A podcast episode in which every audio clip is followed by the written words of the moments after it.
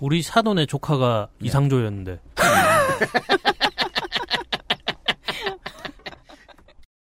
XSFM입니다. I D W K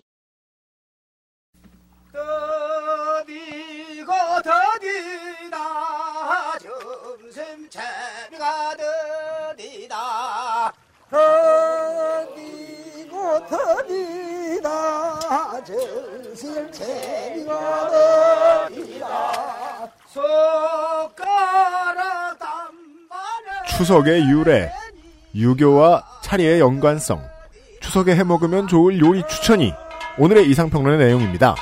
2016년 추석에 그것은 알기 싫다는 평소와 달리 답답한 얘기 안 합니다. 오늘은 정말입니다. 히스테리 사건 파일 그것은 알기 싫다 추석 에디션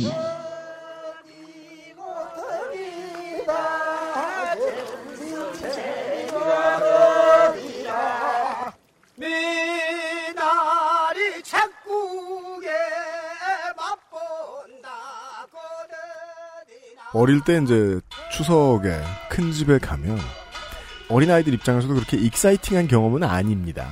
음. 어른들도 많고. 네. 하루가 길죠. 그 긴 하루가 시작됐다는 걸 딱 느끼는 순간은 큰 집의 문을 열고 딱 들어갔을 때 어, 예의 모습대로 집안의 여자들만 이제 일하느라 바쁘죠. 그렇습니다. 그리고 이제 작은 방에 할아버지가 누워 있습니다. 네. 깍두기 중에 깍두기죠. 음. 할아버지 방에는 이 깍두기에 맞는 TV를 하나 따로 놔줍니다. 맞습니다. TV에서 이런 농요가 나옵니다. 그것을 듣거나 보는 순간, 아, 긴 하루가 시작되었구나. 라는 생각이 들죠. 음. 어디에도 움직이지 않고 가만히 계신 아, 팔자 편한 청취자 여러분들 계시면 그분들에겐 답답함을 느껴보시라고 추석을 맞이하여 국가무형문화재 84-1 이 그 이상평론은요. 네. 이상평론 cross하고 뒤에 뭐가 붙어있던지 불안한 것 같아요. 아 이게 그 잘 나가는 스니커 같은 거죠. 네. 이상평론 by 루이스 비션스 뭐 이런 식으로 아, 그러니까 뭐 그런 거는 기대가 될 수 있는데 이상평론 아니 그러니까 나이키 by 뭐, 네, 그렇죠. 뭐 이런 건 기대가 되는데 이상평론 by 이런 거는 그거는 매우 불안하네요. 고성농요. 여러분들은 이 에, 국가무형문화재 84-1 그리고 적으시는 분들이 많이 헷갈려 하세요. 84-가라고 쓰시는 분이 계시고 네. 84-1이라고 쓰시는 분이 계신데 네. 국가무형문화재인 고성농요 가운데서 점심 등지 등지라는 말은 이제 옛날 경상도 말로 모내기 소리라는 뜻입니다. 아. 어, 점심 때 그못 지고 있는데 밥 늦는다고 부르는 노래를 아, 정말요? 들으셨습니다. 오. 왜냐하면 그못 지는 일은 동네 사람들을 다 부르고 옆 동네 사람들까지 다 불러서 품을 줘가면서 하는 일란 말이에요. 네. 그못 지는 게 실패하면 그해 농사도 좀 잘 안 되니까 네. 매우 중요한 일이라서 삼천포 명태 같은 비싼 것을 어. 얹어가지고 밥을 먹였대요. 어. 그래서 밥 때가 되면은 밥 달라는 노래를 부르는 게 방금 음. 들으신 이 노래입니다. 가사가 안 들리시죠? 한국말인데 한국말인데 아 이 쇼미더머니보다 더안 들려요. 그러니까요. 예. 아, 더디고 더디다 점심 채비가 더디다. 아, 그런 가사였어요?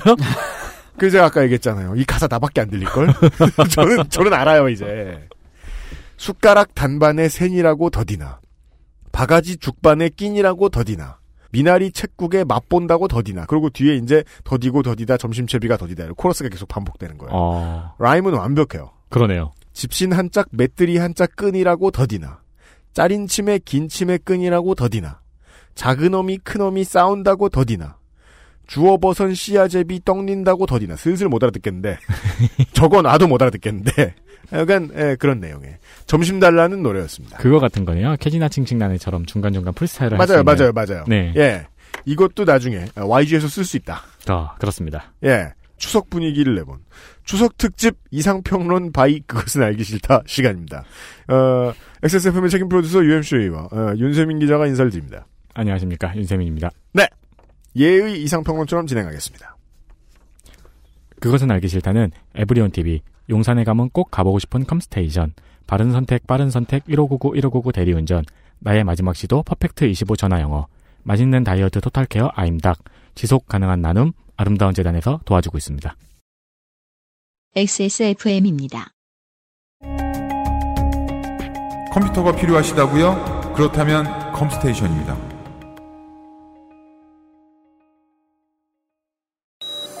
생활고 때문에 건강보험료를 내지 못한 사람들에게 병원은 사치입니다.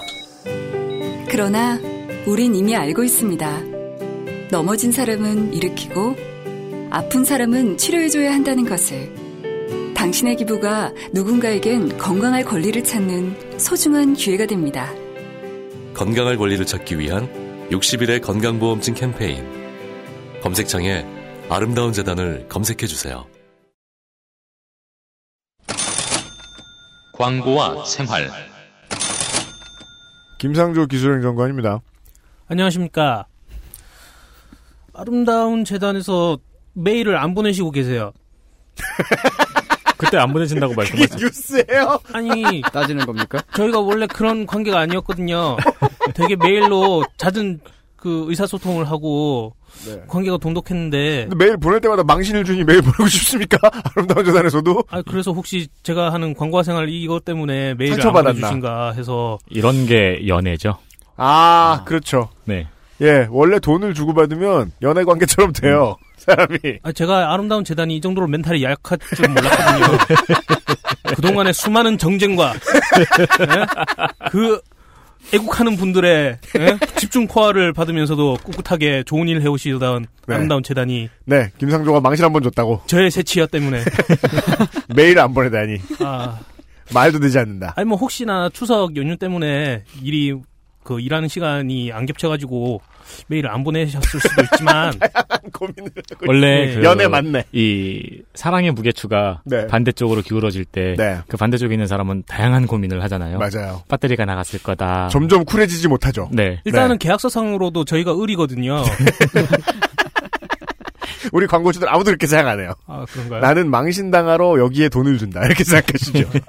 아, 하여튼 저의 그런 실없는 말 때문에 상처를 받으셨다면 죄송합니다. 네. 아, 그래도 일단 좋은 취지는 있으니까 알려는 드려야 되고요. 네.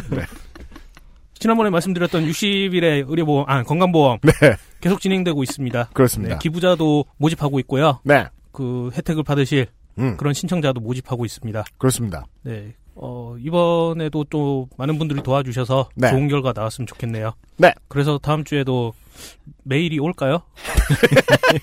이제 다음 주에는 메일을 보내기도 애매하고 안 보내기도 애매한 상태가 된 거죠. 지금. 이거 저기 술자리에서 여자친구 관련해서 상담하는 친구의 내용 그 내용이잖아요. 뭐요? 왜 카톡을 안 보낼까? 그러면 이제 맞은편에 있는 친구가 야 절대 먼저 연락하지 마. 그러면 이제 내가 뭘 잘못할 건가를 되짚은 다음에 다음 주에 연락이 올까? 그럼 다음 주에 메일이 안 오면 광고를 안 틀면 되나요? 하여튼 기대해 보겠습니다. 감사합니다. 긴장하시고요. 아름다운 재단 관계자 여러분.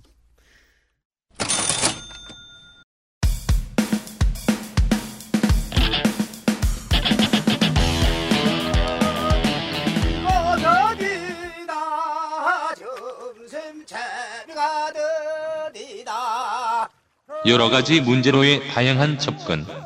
이상 평론.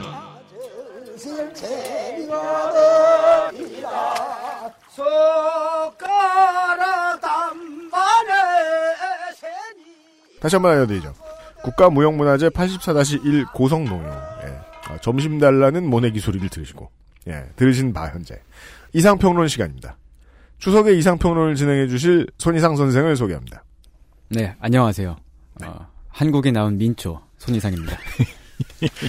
사실 민트 초콜릿을 네. 한국에서 나왔어요. 그 원리 중에 한국에서 나는 게 하나라도 있나요?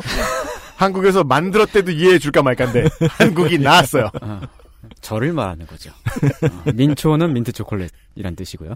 이 오늘 녹음하면 이 방송이 언제 나가나요? 아, 추석날 나갑니다. 어, 그래요. 그럼 추석이네요. 네. 안녕하세요, 여러분.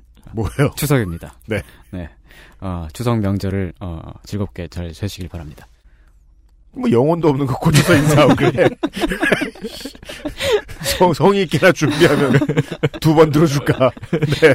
아, 오늘 어, 이상평론에서 어, 얘기할 건요. 네. 어, 추석이니까 네. 추석 특집으로 추석 얘기를 할 건데. 그렇습니다. 네. 추석이라는 것은 아마도 신라 시대나 네. 어, 그 이전부터 있었던 아마 그 여성 페스티벌에서 기원했다고 봐요. 역사학도 여러분, 네. 귀를 막으세요. 아, 꼭 들어보세요. 아, 다 근거가 뭐- 있는 얘기예요. 뭐 여성 페스티벌. 사실은 퀴어 문화재겠네. 무지개색 색동옷 입고. 아, 이게, 이게 다 있는 얘기예요. 그, 삼국사기에 보면 이런 기록이 나와요. 그, 무슨? 신라 시대에 그, 이제 음력 7월 보름부터, 어, 음력 8월 보름까지. 네. 한 달 동안 그 신라의 여자들이 두 편으로 나뉘어요. 네. 왕이 공주를 데리고 있잖아요. 네. 그러면은 그 공주 두 명이 이제 그 각자 이제 편을 나눈 거기 짱을 먹는 거죠. 네. 그래서 그 배틀을 붙어요. 네. 배틀은 배를 네. 네. 음. 그래서 배틀을 이용해서 천을 짜는 네. 네. 뭐 그런 배틀을 붙습니다. 그 천이 배틀넷이에요? 네. 어, 배틀닷넷. 네. 그래서 그 크고 더 더 크고 아름다운 천을 짠 쪽이 이깁니다. 레더 1위군요. 네. 그것이 배틀 배틀. 네. 어, 그렇게 해서 그 이긴 편한테 술, 술이라든지 뭐 특별한 음식이라든지 이런 것들을 포상을 했어요. 이게 그 신라 시대의 가배라고 불렀는데, 네. 가배절이죠. 그 네. 가배가 그 말이 아마 변형이 돼서 가위, 그리고 거기서 크다라는 뜻의 한자가 붙어가지고 네. 한가위가 된 거예요. 아. 그래서 그 한가위, 이 추석의 기원은 그 이제 배틀 신라시대의 베틀 여성 네. 페스티벌이다. 네, 그렇다. 네. 어, 근데 이때 그 행사의 마지막 날, 8월 보름날, 그러니까 대보름날이죠. 네. 어, 그때는 그 술 마시고 노래 부르고, 그 이제 그 배틀이 끝난 기념으로. 네. 춤도 추고. after party. 네. 온갖 놀이를 하면서. 네. 그렇게 즐겼습니다. 음. 특히 이제 그 달맞이 행사를 했는데. 네. 어, 신라 시대에도 그랬은, 그, 그, 그게 있었는지 모르겠지만, 강강술래 같은 게 이제 달맞이의 일종이잖아요. 지금까지 남아 있는. 네. 그게 참 그런 그말 그대로 무형문화재는 네. 기록이 잘 없으니까. 네. 음. 예. 그 당시에 막 빈꿈님 같은 일러스트레이터가 있던 것도 아니고 네. 언제부터 시작됐는지 알기 어려워요. 네. 강강수월래는 신라에서 기원된 건 아닌 것 같아요. 음. 이건 호남에서 온 거니까. 아 그렇군요. 네. 어쨌든 이 강강수월래를 보면은 그 달이 떠 있을 때 음. 그 여자들이 다 같이 손을 맞잡고 손에 손을 맞잡고 그렇습니다. 네, trance 상태가 될 때까지 빙글빙글 circle pit을 도 그렇진 않아. 약간 그 정신 있게 나, 나갈 때까지. 아, 그렇진 않, 않나요? 아니 예. 그 trance 상태라는 게 뭔지 모르시면 청취자 여러분 검색해 보시고요. 네. 거의 사람이 네. 원심력에 의해서 trance 상태가 될 때까지 돌린다는 거 아니에요. 어쨌든 많이 돌잖아요. 그 어지러울 때까지. 어, 그럼 탈장합니다. 네, 어쨌든 이, 그 그런 이제 그 풍습이 이제 trance 그, 상태 서클 예. pit이. 어, 달 숭배의 흔적이 남아 있는 풍습이다. 아, 어, 네, 네, 그렇죠. 그렇게 뭐 말을 할 수 있겠죠. 달이 떴을 때 행사들은 음. 특히 이제 그 추석 같은 거 말이죠. 그 유교에서 온 것도 아니고 불교에서 온 것도 아니에요. 그렇습니까? 네, 한국이 낳은 추석이죠. 아 네. 민초처럼. 네. 어, 이게 그 음력 절기상으로 보자면은 수학철에 막 들었을 때 네, 그때 맞아요. 하는 거니까 네. 뭐 이렇게 풍요와 다산을 누리는 날, 음. 뭐 그렇게 뭐 볼 수 있을 것 같아요. 그 예. 수학철에는 전 지구에 축제가 다 있죠. 네, 그쵸. 네. 사실 저희도 이제 수학과 관련된 농요를 좀 넣고 싶었는데 네. 올해 풍년 아닌 거 뻔히 아는데 아, 걷다 대고 장난치고 싶지 않아서 아 죄송스럽을 수 있네요. 그냥 예 모내기 노- 소리로 그냥 바꿨어요. 네. 네. 올해는 뭐 배추나 뭐 시금치나 이런 것들은 굉장히 흉작인데 음. 그 쌀은 뭐 지금 대한민국 이 시작된 이래 그 가장 큰 아, 네, 맞아요. 풍작이래요. 맞아요. 네 네. 쌀은 어, 그렇다고 하죠. 네. 음. 그 추석도 보면은 쌀 수확 시기보다 좀 이른 시기에 시작을 하잖아요. 맞습니다. 그러니까 수확철이긴 하지만 이게 그 쌀 농사가 음. 농경의 중심이 되기 이전의 풍습이다. 뭐 그렇습니다. 아, 네. 그렇게 볼수 예, 있네요. 그렇겠죠. 음. 어, 근데 이게 그랬던 그, 그 추석 행사가 음. 유교가 전래가 되면서 그 조상에게 음. 제사를 지내는 날이 됐어요. 네, 지금은 그렇죠. 추석 때 할 수 있는 추석 때 해야 되는 네. 오피셜한 공식적인 행사는 음. 음, 차례 지내는 것밖에 없죠. 아마도 합리적인 선택이었을 것이다. 네. 물자가 풍족할 때 조상을 모시는. 음, 음. 네. 추석에 지내는 제사를 차례라고 하- 하잖아요. 네. 근데 그 차례라고 하는 그 단어 자체에서 알 수 있듯이 차례는 원래 차 한 잔 올리는 게 전부예요. 차례는 원래 그렇게 중요한 제사가 아니고 음. 그러니까 제례가 아닌 거예요.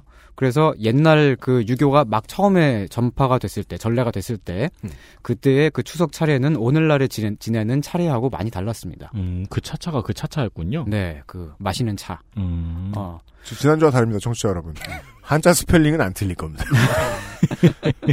차례는 그 차례가 맞습니다. 네, 저희 진행자에게 심각한 트라우마가 생겼습니다. 장난 아니에요. 온몸이 한자 모양 멍이에요. 음. 어, 그 유교는 삼국시대에 처음 한국에 받아들였죠. 네. 네. 어, 그리고 고려시대와 조선시대에도 그 유생 집단을 관료로 등용을 하고, 문사철의 시대였죠. 네. 음. 어, 그랬지만 실제로는 한국이 본격적으로 유교 국가가 된 역사는 그렇게 길지 않습니다. 그럼요.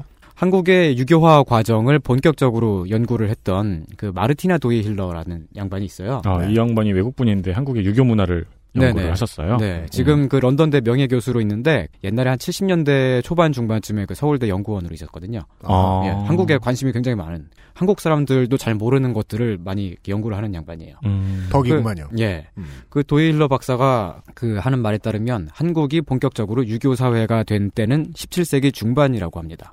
이시 왕가의 성립 한참 이후네요. 네. 그러니까 지금으로부터 한 딱 350년쯤 된 거니까. 그러니까요. 예, 그렇게 오래되진 않았죠. 음. 그러니까 조선도 개국 공신들 중에 그 사대부들, 네. 네. 유생 집단들이 있- 있긴 있었지만 음. 그래 그래도 조선 그 초기 때에는 여전히 훈구파가 그 많은 권력을 갖고 있었고 음. 유생 집단들을 이제 살인이라 그러는데 네. 그 살인파가 이제 그 권력을 갖게 된 게 한 17세기 중반 뭐 그렇게 돼가지고 유교화가 진행이 됐죠. 음. 도이힐러가 그걸 그 논증을 하기 위해 가지고 한 400편이 넘는 조선 시대의 저술 자료들을 전부 검토를 했어요. 어, 덕. 예. 그렇게 해서 결론을 딱 내렸는데 그게? 예, 17세기 중반에 이르러서 조선은 적장자 중심의 사회가 됐다.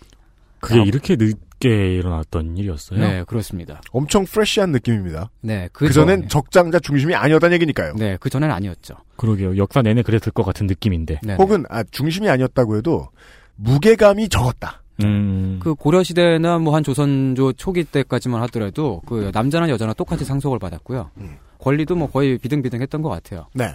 근데 이제 그 적장자 중심의 사회가 됐다는 건 뭐냐면 가문의 계승이 음. 남자 적장자는 이제 본처에게서 나온 첫 번째 자식이죠. 음. 그 적장자로 이어지는 그 가문의 계승 그리고 상속, 음. 상속도 적장자 중심으로 들어가요. 음. 나머지 뭐 둘째, 셋째, 뭐 딸 뭐 이런 사람들은 어 그냥 거기에 그냥 빌붙은 사람이 되는 거죠. 그러니까 뭐 얼마나 나눠줄지를 이제 적장자가 결정했죠. 네, 그렇죠. 그렇게 된, 음. 되는 거죠. 그 아버지가 죽으면 적장자가 가부장이 되는 거죠.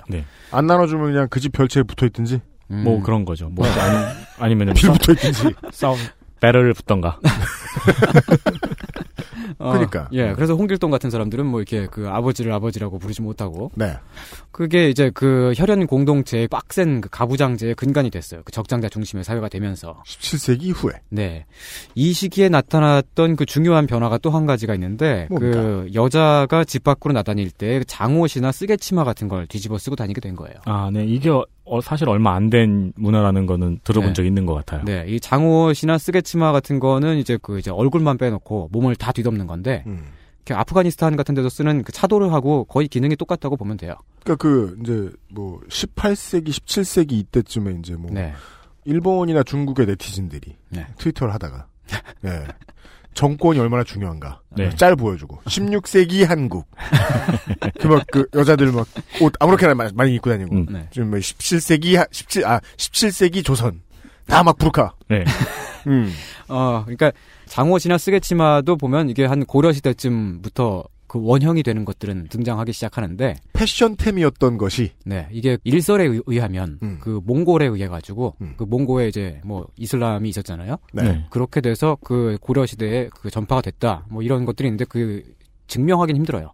어쨌든 간에 그죠. 고려 시대부터 그런 것이 있긴 있었지만 복식은 예. 워낙에 드라마틱하게 변하니까 나라를 넘어가면서 음, 네네. 네. 얼마나 영향을 받았는지 알기 예, 어려워요. 근데 그 장옷이 그때 그때는 그 일반적이지 않았고 아무래도 음. 그리고 먼 거리를 여행할 때 뭐 그럴 때나 쓰던 거였지 그냥 집 밖을 나다니고 막 그럴 때 쓰던 건 아니었었어요. 음. 근데 조선 시대 어 17세기 중반 정도가 되면서 그때부터는 거의 모든 계급에 걸쳐서 뒤집어 쓰게 네, 만들었다. 모든 여성들의 거의 모든 여성들이 거의 한 반쯤 강제적으로 그렇죠. 예, 쓰게 된 거죠. 음. 뭐 그런 그 장옷이나 쓰개 치마 같은 거는 그림으로도 남아 있잖아요. 아, 네. 음, 많이 네. 남아 있죠. 네, 그 신윤복의 유명한 그림 있잖아요. 그- 월화정인. 예, 월화정인. 네. 그 이제 한국미술사 시험 보면 꼭 나오는데 맞습니다. 거기도 보면은 여자가 그 다 뒤집어 쓰고 있어요. 얼굴만 딱 내놓고. 음. 그리고 그 그림의 주제는 이제 많은 사람이 추측하기로는 불륜이잖아요. 음, 아, 네, 그렇죠. 예, 예. 좋아하는 그림입니다. 아, 그 훌륭한 그림이에요. 그러니까 저 디스패치에서 단속 나올까봐. 네. 예. 네. 근데 이렇게 그 사회가 이렇게 변화가 됐는데 그 이렇게 변화하는 과정, 그러니까 그 남성이 그 이제 적장자가 가독을 계승하고 음. 집안의 짱을 먹는 음. 이런 식의 사회가 되기 위해서 음. 그 빡센 조상 숭배가 필요했어요. 죽은 조상들에게 제사를 지내는 음. 제사장의 역할을 적장자가 맡게 되면서 음. 집안 내에 권력을 갖게 된 거죠. 아, 그렇구나. 네. 아까 그 적장자가 유산을 나눠 가질 때 다른 사람들이 이제 동의하지 않을 시의 이야기를 살짝 했잖아요. 음. 그래가지고 머릿속에 어, 그 찬성하는 사람보다 반대하는 사람이 더 많을 텐데 음. 그게 어떻게 정착이 됐을까라는 생각을 머릿속에 혼자 살짝 했었거든요. 네. 음. 아, 거기에 이거를 네. 도입을 이게- 시킨 거군요. 예, 그렇죠. 이 이런 어- 어떤 집단적인 가족주의 이런 음. 것들이 이데올로기적으로 들어온 거죠. 원래 대도하는데 돈 퍼주려면은 그 주술적인 의미를 갖다 붙여야 되잖아요. 네네. 음, 그러니까 합리적인 의미로 선택했던 장자. 예를 들어 세종은 장자가 아니잖아요. 아니죠. 예, 17세기 이전의 왕들은 종종 장자가 아닌 사람들이 네. 몰려받았습니다. 음. 근데 이제 합리적인 이유로 선택했던 자손이었다가 이제 그냥 무조건 장자. 네. 라고 하면 아마 뭐 돈 때문일 수도 있을 것 같고, 음. 예. 거기에다가는 주술적인 이유를, 얘가 제사장을 해야 되니까 그러지! 라고 음. 말하면은 뭐, 어, 첫 번째, 장가 들어서 첫 번째 난 애가 아들이면 그게 진짜지라고 이렇게 뭐, 주술적인 이유를 붙였을 것 같다. 네. 그리고 이제 그 주술적인 의미가 강한 권력이 된 거네요. 네. 음. 그런데 그런 그 주술적인 그 제사 의식이 원래 유교 경전은 없는 거예요. 음. 그게 우리가 이제 문외한들도 가질 수 있는 궁금증이잖아요. 유교는 이런 거랑 잘 안 노는 걸로 알고 있는데. 그렇죠. 그렇죠. 네. 예. 그러니까 우리가 음. 유교란 어떤 것이다라고 요약해서 설명해 놓은 것들을 가끔 보잖아요. 굳이 논어를 공부하지 않아도. 네. 예, 그냥 그- 그, 건 자기 할아버지나 아버지에게 얻은 트라우마를 정리해 놓은 것 같은 느낌이랄까? 음. 음. 조선시대의 변화가 조선 유교의 근본주의화라고 저는 정의를 하고 있어요. 예. 이게 그, 이 평상시 같은 그 손희상 선생의 말투 있죠? 네. 여기에 속으시면 안 돼요. 되게 무서운 말을 하고 있잖아요, 지금. 근본주의를 밀어붙였어요. 음. IS 유교. 어, 근데, 아, 이게 그 말이죠. 17세기 중반은 시기적으로 명나라가 멸망한 시기였어요. 중국 대륙이 이른바 그 당시에 이제 그 오랑캐라고 불리우는 만주족들한테 넘어가면서 음. 조선은 종교적인 정통성을 계승하기 위해서 좀 더 그 빡센 유교화로 나아갔다고 볼 수 있을 것 같아요. 원리주의화. 네.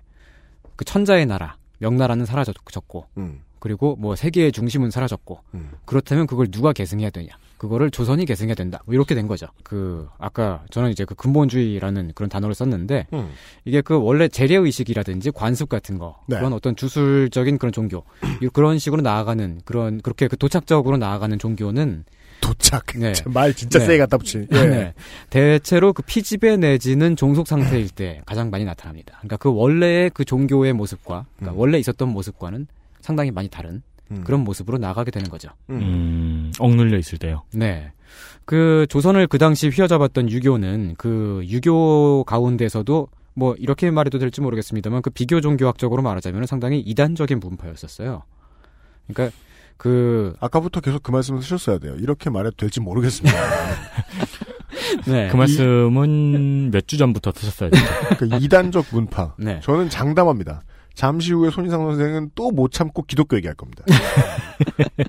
왜냐하면 21세기의 한국 기독교는 토속신앙에 가까워지고 있잖아요. 음, 점점. 더. 네. 네. 점점 더 그렇게 되고 있죠. 그 어떤 외국의 종교학, 종교학자가 바라보면 굉장히 흥미로울 수 있는 형태가 되어 있죠, 지금. 네. 음, 한국에서의 종교 변형이 그런 경우가 꽤 많았던 것 같긴 해요. 네. 예. 유교도 좋은 예네요. 예, 17세기에 유교가 그렇게 됐던 거죠. 그 이제 그 당시에 그 한국에 들어와 있었던 유교의 주류는 그 주자로 이어지는 성리학 분파잖아요. 네. 이게 중국에선 마이너인데 한국에서는 이게 그 메이저가 됐어요. 한국에서는 그래서 요즘도 학생들이 그 수학 교과서를 주자학으로 고치는 거죠. 메이저야. 한국에서는. 네. 그래서 주자학 1, 주자학 2두 권 있어요. 어, 의무교육이네요, 주자. 주자학하고 돌떡. 똥떡 이런 게 이제 의무교육 아, 그건 대상이죠. 사탐, 네, 그 네. 배점이 낮고요. 네. 네, 주자학은, 네, 배점이 높죠. 아, 저는 그 사회과학을 그 이제 거기다가 그 작, 작대기 몇 개 그어가지고 자황과 우르사 뭐 이런 식으로. 맞아, 그런 거 많이 했어요. 아, 국, 국사, 김은국 vs 삼이자 이런 것처럼. 예. 그. 그 고등학생들이 그 학교에서 자기의 그 창조성을 발휘할 수 있는 분야가 많지 않잖아요. 그거는 진짜 정말 창의적이에요. 네. 국어를 문어로 바꾼다던가. 네네, 그런 뭐. 거. 네. 음. 예. 어, 그래서 그거, 예. 그러니까 만약에 모르는 외국인들이 이제 어. 주작을 처음에 딱 펼치면 네. 수열부터 배워야죠. 어. 행렬인가? 그, 음. 제 친구는 대학에 이제 입시 시험을 보러 가가지고, 예. 근데 이 친구가 공부를 정말 안 하는 친구였거든요. 네. 음대에 무슨 시험 같은 걸 보러 갔는데, 네. 할줄 아는 게 아무것도 없어가지고, 화성악을 네. 음. 화성악어라고 쓴 다음에, 네. 옆에 악어를 그리고 있었대요. 그러다 걸린 거야? 시험 감독하는 대학생이 오더니, 네. 보고 웃음을 못 참고 뛰어나갔다고. 하여간 주작은 한국에 와서 메이저로 승격됐다. 네. 네. 어, 근데 그랬던 주작이 뭐 이렇게 좀 뭐 이단이라는 표현이 세긴 하지만 본래의 유교랑은 상당히 많이 다르죠. 큰 변형. 네. 네. 그게 왜 그러냐면은 그 공자의 가르침과 주자가 그 너무 정반대되는 주장을 하도 많이 해서 그래요. 네. 예를 들면은 그 논어의 하기편에 보면은 신종추원하면 민덕기후이 이런 말이 나오는데 그거를 주자가 정반대로 해석을 했습니다. 신종추원하면 민덕 귀후이. 네. 무슨 뜻입니까? 조금 이따가 설명을 드릴 건데 네, 네. 아, 네. 잠시 후에 나오겠네요. 네. 네. 일단 논어는 그 공자의 언행을 보고 들었던 1세대 제자들이 저술을 했죠. 맞습니다. 네, 그랬을 가능성이 높은 네. 어, 유교 경전의 핵심입니다. 공자와 직간접적인 관계가 있다고 추정이 되는 그 네. 유일한 텍스트라고 볼 수 있어요. 그렇습니다. 그리고 그 이후에 나온 대학, 중용, 얘기, 어, 뭐 이런 것들은 공자가 죽고 나서 몇백 년씩 지난 후에 나온 것들이니까 네. 실질적으로는 그 공자하고는 그렇게 큰 상관이 있는 건 아니고요. 음. 후세 사람들이 공자를 어떻게 읽고 해석을 했는지. 어떤 교수님은 네. 해설서다. 이런 식으로까지 이제 폄하하셨다고 해야 되나? 음. 저 옛날에 이제 대학 다닐 때 수업 들으면. 네. 예. 사서는 해설서 수준이다. 네네. 예. 그러니까 그 예, 거기서 시험에서 왜 거기서 다네? 왜? 공자가 남긴 책이 없거든. 예. 예. 대학, 중용, 얘기 뭐 이런 것들은 그 유교가 그 당시에 그 국가 제도에 어떤 방식으로 포섭이 되었는지 뭐 그런 것들을 보여주는 문헌이라고 저는 보고 있습니다. 근데 즉, 그 정도 구실 말고는 안 했다가 강조점일 것 같아요. 네, 네. 그러니까 한편으로는 유일하게 남아 있는 공자하고 관련이 있, 다고 추정이 되는 음. 논어가 가장 중요한 텍스트라는 거죠. 음. 근데 그 논어에 나오는 신종 추원하면 민덕 귀후이다. 이게 무슨 뜻이냐 하면은 보시죠. 네, 여기서 신자는 일단 삼갈 신자예요. 삼가다. 네. 어, 그리고 종은 그 인생 종치다 할 때 종이고요. 그, 네. 저기요. 네. 인생 종 종자예요? 아니, 그, 어, 끝, 끝나다. 뭐 이런, 이런 거죠. 아, 그러니까 죽음. 죽음이란 뜻이에요. 땡 종자는 아니고요. 네. 그러니까, 그리고 추원은 길이다. 여기서는 제사를 뜻하는 거고요. 네. 따라서 신종추원이라고 하는 거는 그 죽은 사람한테 제사를 지내는 거를 삼가라. 삼간다. 이런 아, 뜻입니다. 신종추원이란. 네. 음. 그리고 그 민덕 귀후이에서 민덕은 백성의 덕이고 음. 귀후이는 두텁게 돌아간다 이런 뜻이에요. 음. 그러니까 민덕 귀후이란 백성에게 덕이 두텁게 돌아간다 이런 뜻입니다. 음. 그러니까 이게 그 종합을 하면 죽은 사람에게 제사 지내는 걸 삼가면 음. 백성에게 덕이 두텁게 돌아간다. 음. 우리나라의 지금 의 모습하고는 정반대 이야기네요. 네, 그렇죠. 이거는 뭐 다시 좀 쉽게 말하자면 제사 지내지 말라는 얘기잖아요. 음, 주자가 네. 후대에 성가위로 다시 태어난 거야. 이게 지금 트라우마가 심각해요. 그래가지고 이게 신종추원을 이 삼가의 신자로 안 보고 뭐 따르다, 뭐 줬다 이렇게 본 거예요. 예, 그래서 누가 인생이 종치면 음. 가서 열심히 예, 제사를 지내면은 음. 예, 사람들에게 덕이 두텁게 돌아가 이렇게 들은 거야. 그러니까 이 스펠링 말은 잘못 봤다가 신적 강할 놈 한자로 밤새 좋은 뜻이구나. 맞으신 분이 어, 그 논어 텍스트를 연구하는 그 이제 그 학자들에 따르면은 네. 그 공자하고 1세대 제자들의 그 초기 음. 유교 공동체는 다 같이 하는 큰 제사 하나 말고는 집집마다 제사를 지내는 걸 되게 어줍지 않게 생각했다고 봐요. 어줍지 않게 생각했다. 네. 왜냐하면은 집집마다 제사를 지내는 게 사회 통합을 저해하는 요소였기 때문이죠. 음, 음, 어, 그 그- 뭔가 네. 뭐 빈부격 차이에서 제사의 규모도 차이가 있었을 거고 네. 네 그리고 원래 그 제자백과의 인기 차트라는 것이 네.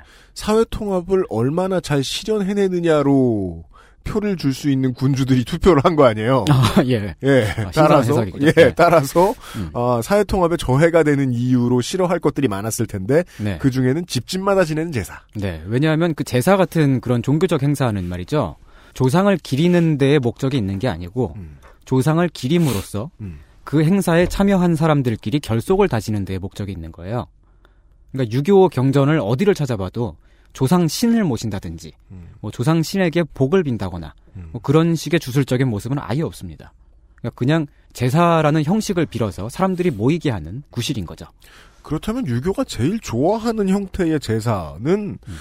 지금 얼른 떠올려 보면 미국의 독립기념일 음. 네네. 그런 혹은 형식이라고 뭐 할수 있어요. 싱코드 마요 뭐 네. 그런 예, 예. 1년에 한 번 거하게 잔치를 하고 네, 거기서 맺어지고 네. 생산하고 음. 그러니까 초창기 유교 공동체가 그 집집마다 제사 지내는 걸 어줍지 않게 생각하는 게 큰 거 한 방만 하면 음. 사회 구성원 전 구성원들이 다 같이 뭉칠 수 있잖아요. 음. 근데 집집마다 따로 제사를 지내면 각 집안들끼리 음. 자기들끼리만 뭉쳐요. 음. 그래서 사회 통합을 저해하는 요소가 된다는 거죠. 그러면 예. 호족이 될까봐 두려웠겠네요. 네, 그렇죠. 실질적으로 호족이 되었죠. 음. 음.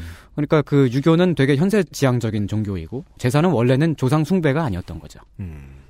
근데 공자가 살았던 시대로부터 한 1500년 정도가 지난 후에 주자라는 양반이 갑툭튀 해가지고 수학자. 네, 수학자 아닙니다. 예, 주자가 갑툭튀를 해가지고 이 구절을 다르게 해석했어요. 그러니까 내가 왜일까요? 뭐래 스펠링 네, 스펠링 B가 안 돼가지고. 네. 예. 그러니까 그 신종 추원하면 민더 기후이다. 여기서다가 주석을 달았는데 삼갈 신자를 네. 중희하는 것이라고 그렇게 해석을 했어요. 아, 그러니까 네, 이놈. 신중히하는 것. 네. 그게 한자가 똑같나요? 네, 그 삼갈 신자가 신중히 하다라고 할 때 중요하다 하고 그 앞에 삼갈 중요히 하다라는 뜻으로 이제 시- 그 삼갈 신자를 앞에 붙이죠. 어. 근데 그 거기 신중히 한다라고 하는 것도 중요하게 이걸 이거를 막 좀 핵심적으로 빡세게 해라 이런 뜻이 아닌데 음. 그냥 이렇게 조심스럽게 해라 뭐 이런 것이 저- 것이잖아요. 신중하다라는 거- 네. 거는 주자는 거기서 삼갈신에다가 그 신중히 하다라는 그 중자를 붙인 다음에 그 다음에 삼갈 신- 신자의 의미를 빼버리고 음. 중요하다의 중자의 의미를 갑자기 팍- 팍 집어넣어요. 그래가지고 뜻이 완전히 반대가 된 거죠. 이게 그 의미 문자의 폐해네요. 네. 아니 그냥 사기예요. 하기사. 어, 이게 그러니까 그 저저 공증을 받고 네. 해놨어야 이게 음. 논어에. 하기사 뭐 표문자라고 사기 없나요? 그러니까 말이에요. 그래서 그 주자에 따르면 제사를 중하게 지내야지 그 백성의 덕이 두터워진다 이렇게 돼요. 아따. 근데 한국의 유교는 주자학을 계승을 하고 있으니까 지금도 논어 텍스트를 분석하는 그 한국 쪽에서 나온 그 연구서들을 보면은 대체로 이 그 신종 추원의 의, 이 의- 의미를 제사를 중하게 지낸다 이런 뜻으로 해석들을 하고 있어요. 아 주자학 텍스트가 이어내려져 왔으니까. 네. 근데 그 논어는 뭐 이렇게 영어나 뭐 불어나 독일어로도 번역이 돼 있는데 외국에 번역된 내용이랑 보면은 딱 비춰서 그 비교를 해보면은 상당히 많이 다르죠. 왜냐하면 음. 한번 번역된 네. 텍스트를 가지고 번역하는 바람에. 네네. 주자는 뜻을 바꾸고 나서도 거기서 더 나아가가지고 가래를 만들었어요. 가, 가. 신나, 이게 신난다니까 이렇게 지가 한번 예. 들려 먹었는데 옆에서 누가 아무도 안 하고 네. 오 그래 맞는 말이야 박수 쳐주면 신난다니까. 예. 그 가래를 통해 가지고 예. 제사를 어떻게 지내야 되는지 그걸 상세하게 규정하기까지 그 했습니다. 지가 어떻게 알아요? 갑자기 만들었네요, 지금. 네. 원래 그런 규정이 유교에 없었는데. 그 가래가 가라지 가라. 네. 그래서 그 주자로 계승되는 분파만 조상한테 제사를 빡세게 지내게 된 거예요. 가라 음. 가리에. 네. 주자로 계승되는 분파라고 하는 거는 콕 집어 말해서 한국 유교죠. 그 한국에서 지내는 그 오늘날의 그 차례상 같은 거 있잖아요. 그 차례, 그 제사 이런 네. 것들을 공자가 살아 돌아와서 본다면 뭐 보자마자 기절할 정도로 되게 이상한 풍습이라고. 기껏 예. 살아 돌아왔는데 제사상 보고 또 기절하면 되게 억울하겠네요. 예, 방금 살아 돌아오면 또 영양도 부족하고 예. 기술하기 쉽긴 합니다. 예. 예. 음, 힘도 없을 테고. 어. 어, 근데 그렇다면 한국에서 지내는 차례가 그 주자 가래에는 또 맞는 풍습이냐? 하면은 또 그렇지도 않아요. 아 거기서 또 한국은 또 더 나아갔습니다. 그게 참 놀라고 자시고 할 것도 없는 게, 네. 뭐, 주자가 만약에, 처음에는 의도치 않았던, 이제, 삑사리를 낸다 치죠. 네. 그 다음에 시작되는 게 곡해잖아요, 그 다음부터. 근데 곡해라는 건 정말이지 파도와 같아서, 한 번 타면 신난다고요. 맞아요. 한 사람이 이럴 수 있는데, 후대에 몇백 년이 지났어요, 지금. 음. 변형이 없으리라 생각하면 이상하죠? 그, 예, 변형이라고 하죠. 곡해는 좀 표현이 세니까. 네. 네. 아까 누가 근본주의라고 했는데, 지금. 어, CS네요. Confucius State. 네. 어, 하여튼, 그, 한국의, 그, 그, 그 정확히는 그 조선의 유교가 그 주자보다 더 나아갔다고 한 거는 말이죠. 네. 그 주자 가래에도 그 차례를 빡세게 하라는 정도의 그런 얘기까지는 안 나옵니다. 그러니까 그냥 과일, 채소, 음. 포, 이런 거를 올리라. 그런 설명 정도가 땡이에요. 그럼 그건 그냥, 저, 황태 샐러드 뭐그 정도로 예, 예. 음. 예, 그러니까 그 정확히 말하자면 차를 마실 때 그 먹는 주전부리 같은 거 있잖아요. 아, 뭐 그런 거 올려놔라 뭐 이런 뜻으로 해석할 수 있을 것 같아요. 왜 그 고사 지낼 때 이렇게 단촐한 상 종종 볼 수 있잖아요. 포 올려놓은. 예, 사과랑 포 뭐 이 정도만 올려놓은. 음. 네. 네. 근데 그 주자가 죽고 나서 주자학이 그 이제 조선에 들어와가지고 주류가 된 거는 네. 그 사이에 또 한 500년 정도의 텀이 있잖아요. 음. 그 기간 동안에 또 조선에서도 상당히 많은 변형이 일어난 거죠. 조선에 처음으로 들어왔던 그 주자 가래는 그림이 그려져 있는 판본이었어요. 아 사파가 있었어요. 네. 요 구절로 치자면은 그 제사상에 그려져 있었다는 얘기죠. 음. 근데 그 당연히 그 주자가 그린 건 아니고 네. 그 주자가 쓴 그 주자 가래 그 원본에는 그 사파가 없었으니까 음. 주자가 죽고 나서 주자 가래가 조선에 들어갈 때까지 한 몇백 년 정도 텀이 있는데 그 사이에 예. 누군가가 이제 원래 판본이란 게 당시에 뭐 글로 저 판서를 하면서 네. 만들어야 되는 것이었을 거고 예. 어떤 사람이 내가 이제 블로거의 재질이 있어. 네. 네. 내가 어떤- 그림을 잘 그려. 아니죠. 그림이 필요해. 음. 그림이 필요해. 네, 필사를 하다가 음. 그림이 필요해가지고 블로거를 뒤져가지고 그림을 잘 그리는 사람을 찾았어. 그 다음에 저 책에 넣기 3시간 전에 메일을 보내. 음, 제휴하고 싶다고. 어. 이제 서책에 꼭 넣고 싶소만. 점점점. 웃음 웃음 이런 식으로. 근데 그리고서 이제 주자 가리에 이렇게 제목을 쓰잖아요 마지막에 네. 쓴 다음에 옆에 조그맣게 쓰는 거예요. 그림으로 보는 쉬운 네. 그런 어, 책이 들어왔다. 네. 어쨌든 그러니까 그 이, 이해를 돕기 위해서 어떤 중국 사람이 거기다 그림을 넣은 거죠. 음. 근데 그 그림을 보고서 조선 사대부들이 이 그림이 뭐냐 하고 그 연구와 논쟁이 벌어졌어요. 큰일 났습니다. 그게 원- 원본에도 없었던 그림인데 그걸 보고서 실제로 그 논쟁이 벌어졌던 텍스트들이 지금까지 남아 있어요. 아니 다만 못해 옛날 책들 아니라 네. 이제 문예지 같은 데서 이제 고전적인 형태의 키워를 구경할 수 있어요 우리가. 음, 맞습니다. 누구 선생이 남긴 글에 대한 반박. 음. 그것은 보통 다음 계절에 나오죠? 1년에 네 번 나오니까. 근데 그런 것도 보, 그런 것까지도 안 가도 되고 훨씬 과거로 가도 저는 사람들이 이게 트위터, 뭐야, 뭐 트위터나 인터넷만 붙어 있는 게 인생의 낭비라고 하는 말이 이해되지 않는 거예요. 원래 인류의 자산이에요, 그건. 음, 맞아요. 되자는 걸로 다투다가 이상한 결론으로 나가요. 언쟁, 언쟁록 같은 게 굉장히 많이 남아있죠. 네. 강점기 때 이제 문인들이 남겼던 언쟁록 같은 것도 그리고 있고. 한 번 지들이 키웨를 붙죠? 음. 그러면 그다음부터는 우리가 붙은 이 사안을 가지고 싸우는 게 잘못된 것이다! 라는 생각을 죽어도 하지 않죠. 예. 음. 그 조선 시대에는 그 진짜 막 사화가 일어나가지고 그 반대편을 막 몇백 명, 몇천 명씩 숙청을 했던 그런 논쟁이 있었는데 그, 원래는 그냥 리플 싸움하면 끝날 걸. 네, 그게 지금 오늘날 보- 기준에서 보면 되게 이상하잖아요. 그 상복을 1년 입느냐, 3, 삼년 입느냐. 이걸 놓고서 몇, 몇백 명이 죽어요. 그리고서 이제 리플 잘못 달았다고 이제 이런 무도한 소리를 할 수가 네, 있냐고. 이제 그 주자가래에 있는 이 사파를 놓고서 그 음. 논쟁이 벌어졌던 그거에 따라 가지고 각 지역마다, 각 동네마다, 그, 그리고 그 집안마다, 그 가문마다 제사상의 형태가 다, 다 다르게 된 거예요. 그, 예, 그렇겠죠. 예, 네. 그 그림을 어떻게 해석했느냐, 그거에 따라 가지고. 음. 아까도 말씀드렸습니다만 그 조선 시대에 차례가 빡세진 거는 그 약간 정통적이지 않은 그러니까 그 원래 그 종교적인 모습과는 원래 종교의 모습과는 좀 다른 그런 분파가 음. 내가 정통이다라는 것을 내세우려고 한 거잖아요. 그러니까 각 집안마다 우리 집안이 더 원조다. 우리 집안이 진짜 정통 유교다. 음. 이렇게 그 그걸 보여주려고 하다 보니까 서로 서로 그걸 경쟁을 해요. 음. 더 빡세게 우리가 더 차례상을 더 빡세게 차리고 있어. 이런 아, 식으로. 어떤 차례상이 원조냐라는 싸움을 오랫동안 하다 보니까 이게 점점 거해진 거군요. 네. 그래서 그 지난 350여 년 정도를 거치면서 차츰차츰 그게 더 커지고 복잡해진 거예요. 그래서 마치 네. 귀혼처럼 네.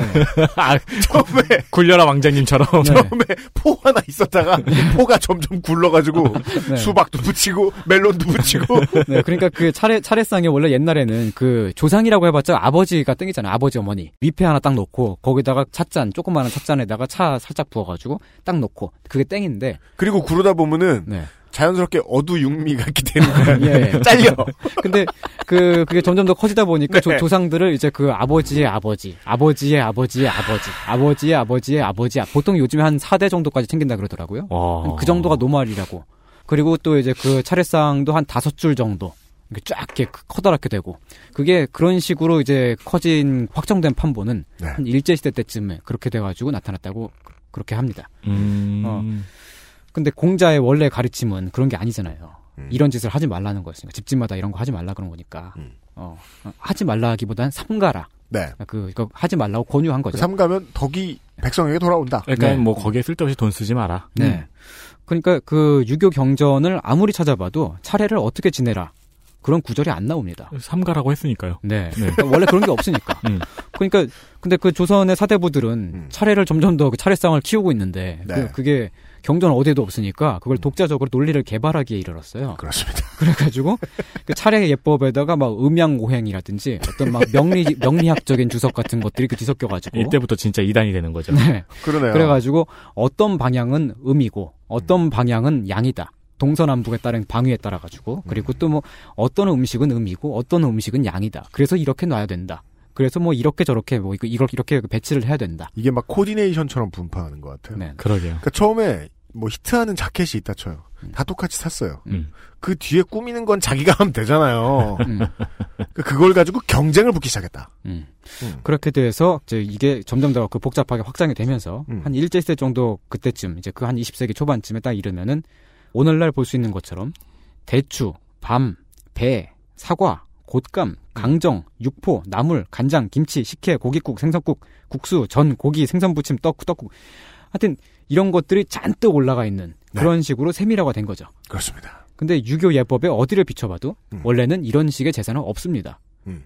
그러니까 한국에만 있는 근본주의 유교의 흔적이라고 네. 저는 그렇게 마- 말씀드리고 싶어요. 100년 뒤에는 이제 뭐 안심, 등심, 채끝. 네. 예. 어떻게 보면 참 되게 희한하고 웃긴 건데 불교로 비유를 하자면은 네. 그 불교의 그 탱화를 보면 음. 부처님은 다 이렇게 그 파마 머리를 하고 계시잖아요. 맞습니다. 앞으로 짧은 앞으로 하고 계시죠. 네네. 네. 그리고 이렇게 이마에다가 그 점을 받고 계시고. 그리고 Afro도 그 African 양인들이 많이 하는 그 바르는 약 있어요. 네. 그 곱슬머리가 깔끔해 보이게 더 말리게 해주는. 음, 음. 예, 네. 그런 거 하신 듯한 네. 머리 스타일이잖아요. 네. 어. 부처님은 원래. 예. 응.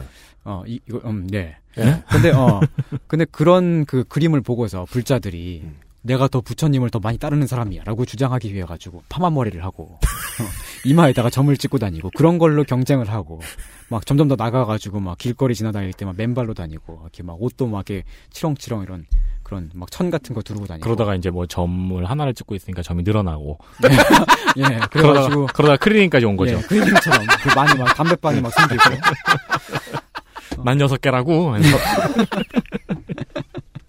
네.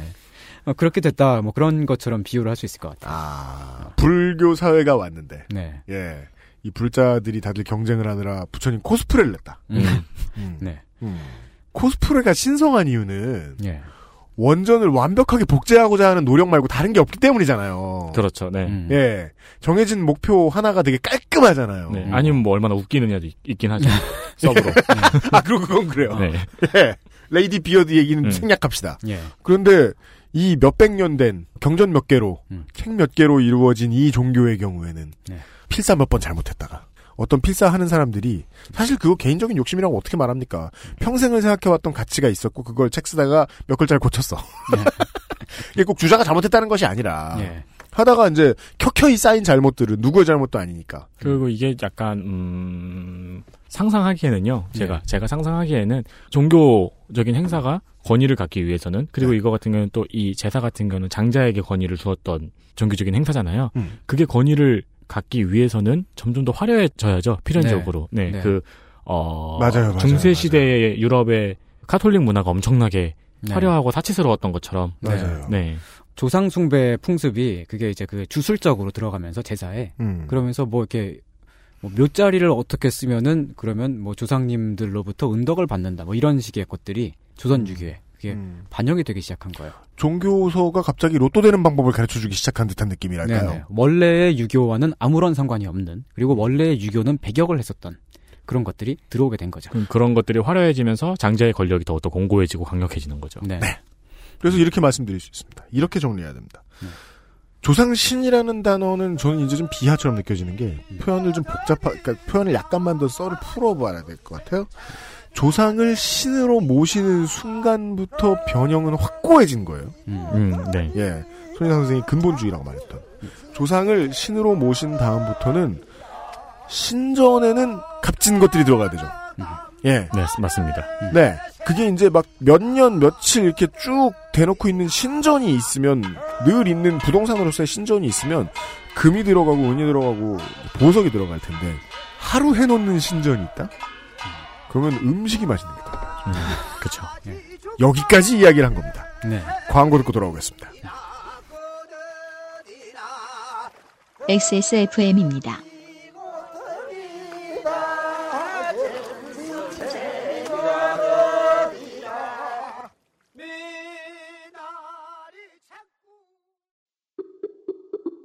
Why don't you call Perfect 25?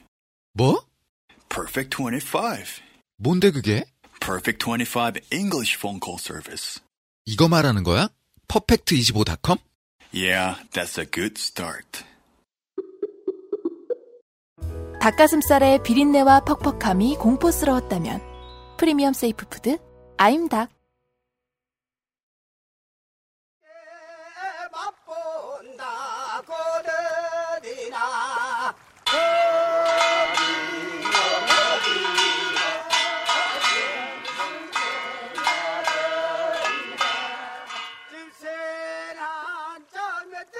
하나 읽어드리죠. 대의 명분을 존중하는 김종직과 신진사류들은 단종을 폐위 살해하고 즉위한 세조의 불의를 탐탁하게 여기지 않았다. 해석해볼까요? 구리다고 리플 달았다. 또한 정인지 등 세조의 공신들을 멸시하는 한편 대간의 직책을 이용해 세조의 잘못을 지적하고 세조의 공신을 제거하고자 계속 상소해 그들을 자극하였다. 그러니까 끊이지 않는 멘션을 했다는 거죠. 네. 사람 빡치게. 앞서 김종직은 유자광이 남이를 무고로 죽인 자라 하여 멸시하였다. 그리고 함양군수로 부임해서는 그의 시가 현판된 것을 철거해 소각한 일이 있어 유자광은 김종직에 대해 원한을 품고 있었다. 참 교양 있는 말로 이 찌질한 싸움을 바꿔놨어요. 이게 4대 사화 중에 첫 번째 사화인 무호사화에 대한 짧은 줄거리죠. 예. 웃기게도 그 찌질함은 손희상 선생님이 설명해 주신 바에 의하면 차례 밥상에서 좀 드러난 것 같기도 합니다. 네. 네. 그런데 그 21세기잖아요, 지금. 음, 21세기의 한국은 더 이상 농경사회가 아니게 되면서 과거 농경사회의 세시 풍속들이 사라졌거나 일부의 형태만 남게 됐죠. 그게 음, 사라지는 속도가 빨라가지고 네. 어, 저희 일생에서도 경험할 수 있죠. 맞아요. 네. 음. 음. 지금 살아계신 분들도 60년대나 70년대 초반 때 그때 살아, 살았던 분들은 그때까지만 하더라도 한국은 그 상당히 농업 국가였기 때문에 음. 그 나이가 많으신 분들은 옛날의 풍속이나 관습 같은 것들이 많이 몸에 배어 있어요. 서울 한복판에 살았음에도 쥐불을 만들어주는 부모님들이 많았습니다, 동네에. 음. 네. 근데 이제 그 이후 시대에 도시에서 태어난 세대들은 살면서 농경을 위한 절기 같은 것들을 고려하지 않죠. 그래서 세시풍속이 그 많이 사라져가고 있습니다. 요즘에 단오절이나 뭐 유두절이나 이런 것들 쇠는 사람은 거의 없잖아요. 유두절은 요파시에서 세고 있죠. 맞습니다. 저희들만 셉니다, 이제. 네. 농경 사회가 아니고 유두 사회라서. 네. 어. 예. 아, 유두 사회 너무 싫다. 그러려면 태닝할 때 조심해야 된다는 거. 아, 예. 청취자 여러분, 그 유두절이라고 하는 건 6월 달에 있는, 음력 6월 달에 있는 그 절기입니다. 니플데이가 아닙니다. 네. 그, 이제 오늘날에는 그 세시풍속들 가운데 설날이랑 추석, 요렇게만 남았다. 뭐, 요렇게 봐도 되겠죠. 네. 근데 그나마 그것도 예전에 비해서 점점 더 축소가 되고 있죠. 그렇죠. 설이나 추석에 지내는 제사도 요즘에는 안 하는 집이 더 많아졌어요. 옛날에는 그 빡세게 지내는 집들이 있었지만 네. 지금은 점차 점차 음. 안 하게 된 거죠. 음. 물론 이제 그 한편으로는 제사상에 올라가는 그 위패 대신에 조상님 대신에 음. 박정희 대통령이라든지 이런 사람들을 제사로 모시는 뭐 그런 그런 이상한 또 다른 분파가 나타나긴 했지만 민간 신앙화. 네. 예. 그렇지만 그것들은 다 어, 역- 역시 그 정통 유교와는 상당히 다른 것들이고요. 네. 토테미즘이다. 네. 오늘날 그 추석이라고 하는 것은 큰 시족 단위의 장손 집안이라든지 뭐 음. 그런 경우가 아니면 네. 명절이라는 게 그냥 3일짜리 휴일이죠. 네. 네, 거의 뭐 그렇게 된 거죠. 음. 도시 기준에서 치자면 명절이란 그 어딘가로 여행 가는 날. 음. 뭐 요렇게도 된 것 같아요. 네. 뭐 대부분의 시간은 고속도로 위에다가 버리긴 하지만. 맞습니다. 네. 저도 제사를 안 지냅니다. 어, 아, 그렇습니까? 예. 음. 저한테 추석이라고 하는 날은 그냥 할아버지 묘지털을 밀어드리는 날이에요. 그 정도는 하시네요. 네. 아, 네. 근데, 예. 그 묘- 묘지털이 자꾸 그 털이 쑥쑥 자라니까. 아, 묘지 털을 밀어드린다는 것이 아니라 예. 묘지 털. 네. 네. 네. 어, 그 벌초요. 예, 예, 예, 네, 예, 밀어드려야 되죠. 근데 그게 네. 털 미는 것도 이제 귀찮아가지고 할아버지 묘지에다가 뚜껑을 씌웠어요. 무슨 소리야? 대리석으로다가 그래갖고 아, 예, 예. 또, 돔. 네, 그리고 관 뚜껑도 덮었는데 그 위에다가 돌 뚜껑을 또또 얹었어요. 그래갖고 이제 더 이상은 할아버지 묘지에다가 저는 오줌을 쌀 수 없게 됐습니다. 아, 하려면 하려면 하죠. 아 근데 그 이제 스며들지 않잖아요. 아, 그럼 그렇게 말하면 안 되죠. 예, 오줌을 싸는 보람이 없어졌다. 예, 그렇죠, 그렇죠. 옛- 어렸을 때는 뭐야? 어렸을 때 가끔 했어요. 그 할아버지 묘지에다가 이렇게 해봤어요. 안 해봤어요? 아니, 소주를 끓이지. 네. 저희 집은 다 화장을 하셔가지고요. 아, 네. 저희 집은 제사도 안 지내거든요. 예. 네. 그래가지고 저는 이런 추석에 대한 이런 추석 추억들이 예. 예, 거의 없어요. 그냥 예. 친척들끼리 모여서 맛있는 거 먹고 음. 네. 어, 좀 이따 싸우시고 예. 어, 그렇게 적적한 마음으로 집에 가고. 네. 그, 아, 낙골당에 네. 오줌 싸면 안 됩니다. 어 그렇죠. 아, 거기 원래 하면 안 됩니다! 아, 뭐 끄집어내가지고 뚜껑 열고 할 수는 있죠. 그게 예. 그 보존 가스 같은 걸 채워넣어가지고 아. 예, 미- 완전 밀폐가 되어 있어요. 아. 네. 그래서 그 열지를 열고 꺼내지를 못해요. 그리고 그 추석의 납골당은 네. 이 놀이동산에 가장 인기 있는 놀이 기구 같은 거여가지고 네. 네, 그 잠시 동안밖에 보고 나올 수가 없어요. 아, 음. 한참 만약에 기다려가지고. 제사를 지낸다고 하면은 제사를 지내는 곳이 저쪽에 따로 있어요. 아. 네, 그, 그것도 되게 간소하게 지내고 나와야 돼요. 대기 대기 행렬이 길어서. 음, 아. 그렇군요. 그렇군요. 그래서 간소화가 된 거겠네요. 음. 어, 그리고 그 추석은 또 요즘에 변화가 된 게 가까운 친지 간에 선물을 주고받는 날처럼 됐기도 했어요. 네. 맞습니다. 전통적으로는 원래 그렇지 않았지만 왜냐면 옛날에는 그 다 같이 모여가지고 먹고 마시고 놀았는데 음. 현대에 들어서는 다 같이 모이는 게 어려우니까 그 서로 나누는 그 마음을 선물로 때우기 네. 시작했다. 네 그렇게 선물을 주고받는 형태로 그렇게 명절 풍습이 그렇게 남은 거죠. 그, 대체 이게 무슨, 네. 네. 그래서 지금 택배 기사님들이 고생을 많이 하고 계시죠. 음, 네. 그딱그 명절 연휴 때가 되면 한 그 직전쯤에 정말 많이 고생했어요. 어, 저 그래가지고 옥천 엑소더스. 네. 저 그래가지고 지난주 일요일 아침에 택배를 받았어요. 어, 응, 저는 당연히 추석 지금 끝나 못 노세요. 추석 끝나고 오겠거니 싶어가지고 되게 여유로운 마음으로 주문해놓고 음. 기다리지 말아야지라고 생각을 했는데 음. 일요일 아침에 그게 왔더라고요. 그냥 소화 해버리고 계세요, 지금 오늘까지 음. 계속. 청취자 여러분들 이렇게 들으셨을 때, 음. 왜 이렇게 이야기가, 아, 추석에 대한 다양한 이야기를 하고 있구나. 네. 이렇게 생각하실 수 있어요. 음. 그게 아닙니다. 다 흐름이 있어요. 아, 그 흐름이 있나요? 네. 어, 네. 그럼요. 아직은 좀 가난했던 음. 그 산업화 시기 초반 때는 명절 선물이 단촐했잖아요. 그때는 지금 기준으로 치면 단촐했다는 의미인데 그때는 술이나 떡 이 정도가 기본이었고 음. 뭐 밀가루, 설탕, 음. 계란, 담배. 어, 예, 담배, 양말 음. 뭐 이런 것들이 그보다 조금 높은 레벨. 그렇습니다. 뭐 만일 뭐 돼지고기를 선물했다 그러면은 아주 고급 선물이죠 그때 그때 당시에는 음흠. 그 진짜로 그 한 지금 한 40대 후반쯤 되신 혹은 그보다 좀 나이가 좀 더 많으신 그런 어르신들한테 물어보면은 음. 그 옛날에는 설탕 1kg 주면 그게 되게 좋은 선물이었다고,들 말씀을 들어 하세요. 저도 음. 그런 추억 많이 들었어요. 설탕 가져오면 최고였다. 네. 설탕이 얼마나 몸에 좋은지는 이상평론 첫 번째 시간을 들으시면 알수 있습니다. 네. 어 근데 그게 시간이 지나면서 산업화, 도시화가 나온 것들도 그 선물로 주고받게 됐습니다. 뭐 예를 들면 뭐 샴푸, 세제, 뭐 치약. 아이패드. 네. 그러니까 아이패드는 많이 고급이고요. 네. 어, 식용유 뭐 이런 것들. 네. 식용유는 몇십 년 전만 해도 한국 요리에 쓰이지 않았었어요. 음. 근대의 산물이죠. 음. 뭐 이런 것들이 이제 추석 선물로 쓰이게 된 거죠. 음. 더 시간이 지나면서는 백화점에서 파는 고급 선물 세트가 등장을 했고, 네. 뭐 한우고기, 뭐 견과류, 뭐 표고버섯, 뭐 고급 녹차, 음. 뭐 이런 것들이 나타났죠. 음. 요즘에는 뭐 커피 원액이라든지 뭐 트러플 같은 그런 수입품들도 많이 주고받는 모양인 것 같아요. 그렇죠. 네. 또 뭐 오메가3나 홍삼 같은 그런 그 건강 보조식품들도 뭐 주고받는다 그러고, 맞습니다. 올해는 말이죠. 그 제가 며칠 전에 뉴스를 봤는데 음. 올 추석 때는 그 땡션에서 애완견 간식 세트가 추석 선물 세트로 저도 봤어요. 예 노르웨이 연어가 들어가 있대요. 네. 저도 봤어요. 제가 먹는 것보다 더 좋아요. 아, 뭐, 그렇죠. 어, 하여튼 뭐 예. 그렇, 게 뭐 지금 제가 말씀드리고 있는 건 이런 거예요. 그러니까 명절 선물의 변천사를 살펴보면 음. 그 시대의 문화사적 측면들을 관찰을 할 수 있다는 거죠. 네. 그- 어쨌든 뭐 손희상 씨는 어떤 선물을 받든 갈아 드실 거잖아요. 어, 예. 대, 대, 대체로 그렇죠. 뭐, 치약 같은 건 갈아먹지 않겠지만. 어, 하여간 그, 어쩌다 보니까 그때그때 유행하는 것들은 다 달라, 달랐고, 맞습니다. 어, 누가 그렇게 하라고 정해준 건 아닌데, 뭐, 희한하게 명절 선물의 범위가 딱 있잖아요. 제가, 예, 아, 이거 말하면 안 되는데. 네, 제가 개업하는 곳마다 들고 가는 선물이 있어요. 네. 쓰레기 봉투입니다. 어, 그건 짱이죠. 그 처음에는 바쁘니까 까먹고 있다가 어, 선물 뭘 사지 이러다가 즉흥적으로 생각한 건데 그 다음부터는 아 이것이 최적의 선물이라는 결론이 들었어요. 그래서 개업하는 사업체를 가면 네. 무조건 그 사무실 바로 앞 편의점에 가서 있는 쓰레기 봉투를 쓸어 옵니다. 아. 예. 저는 이사할 때 예. 가끔 센스 있는 친구들이 대걸레를 사오는 친구가 있어요. 네. 예, 그러면은 무슨 뭐 집에서 보통 대걸레 잘 안 쓰잖아요. 네. 근데 이사한 날 진짜 기가 막히게 쓰입니다. 어. 무슨 말씀을 드리고 싶은 거하니?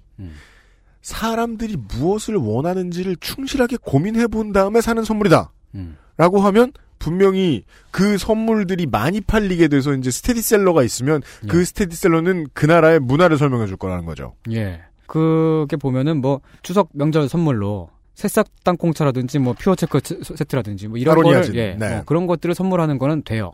받아들일 수 있는 범위 안에 있는데 네. 쓰레기 봉투 방금 말씀하셨던 그거 분명히 실용적인데도 불구하고 음. 그- 그 쓰레기 봉투는 추석 선물로 안 주는 거죠. 네. 어, 아직 합의에 도달하지 않은 거예요. 네. 사람들이. 예.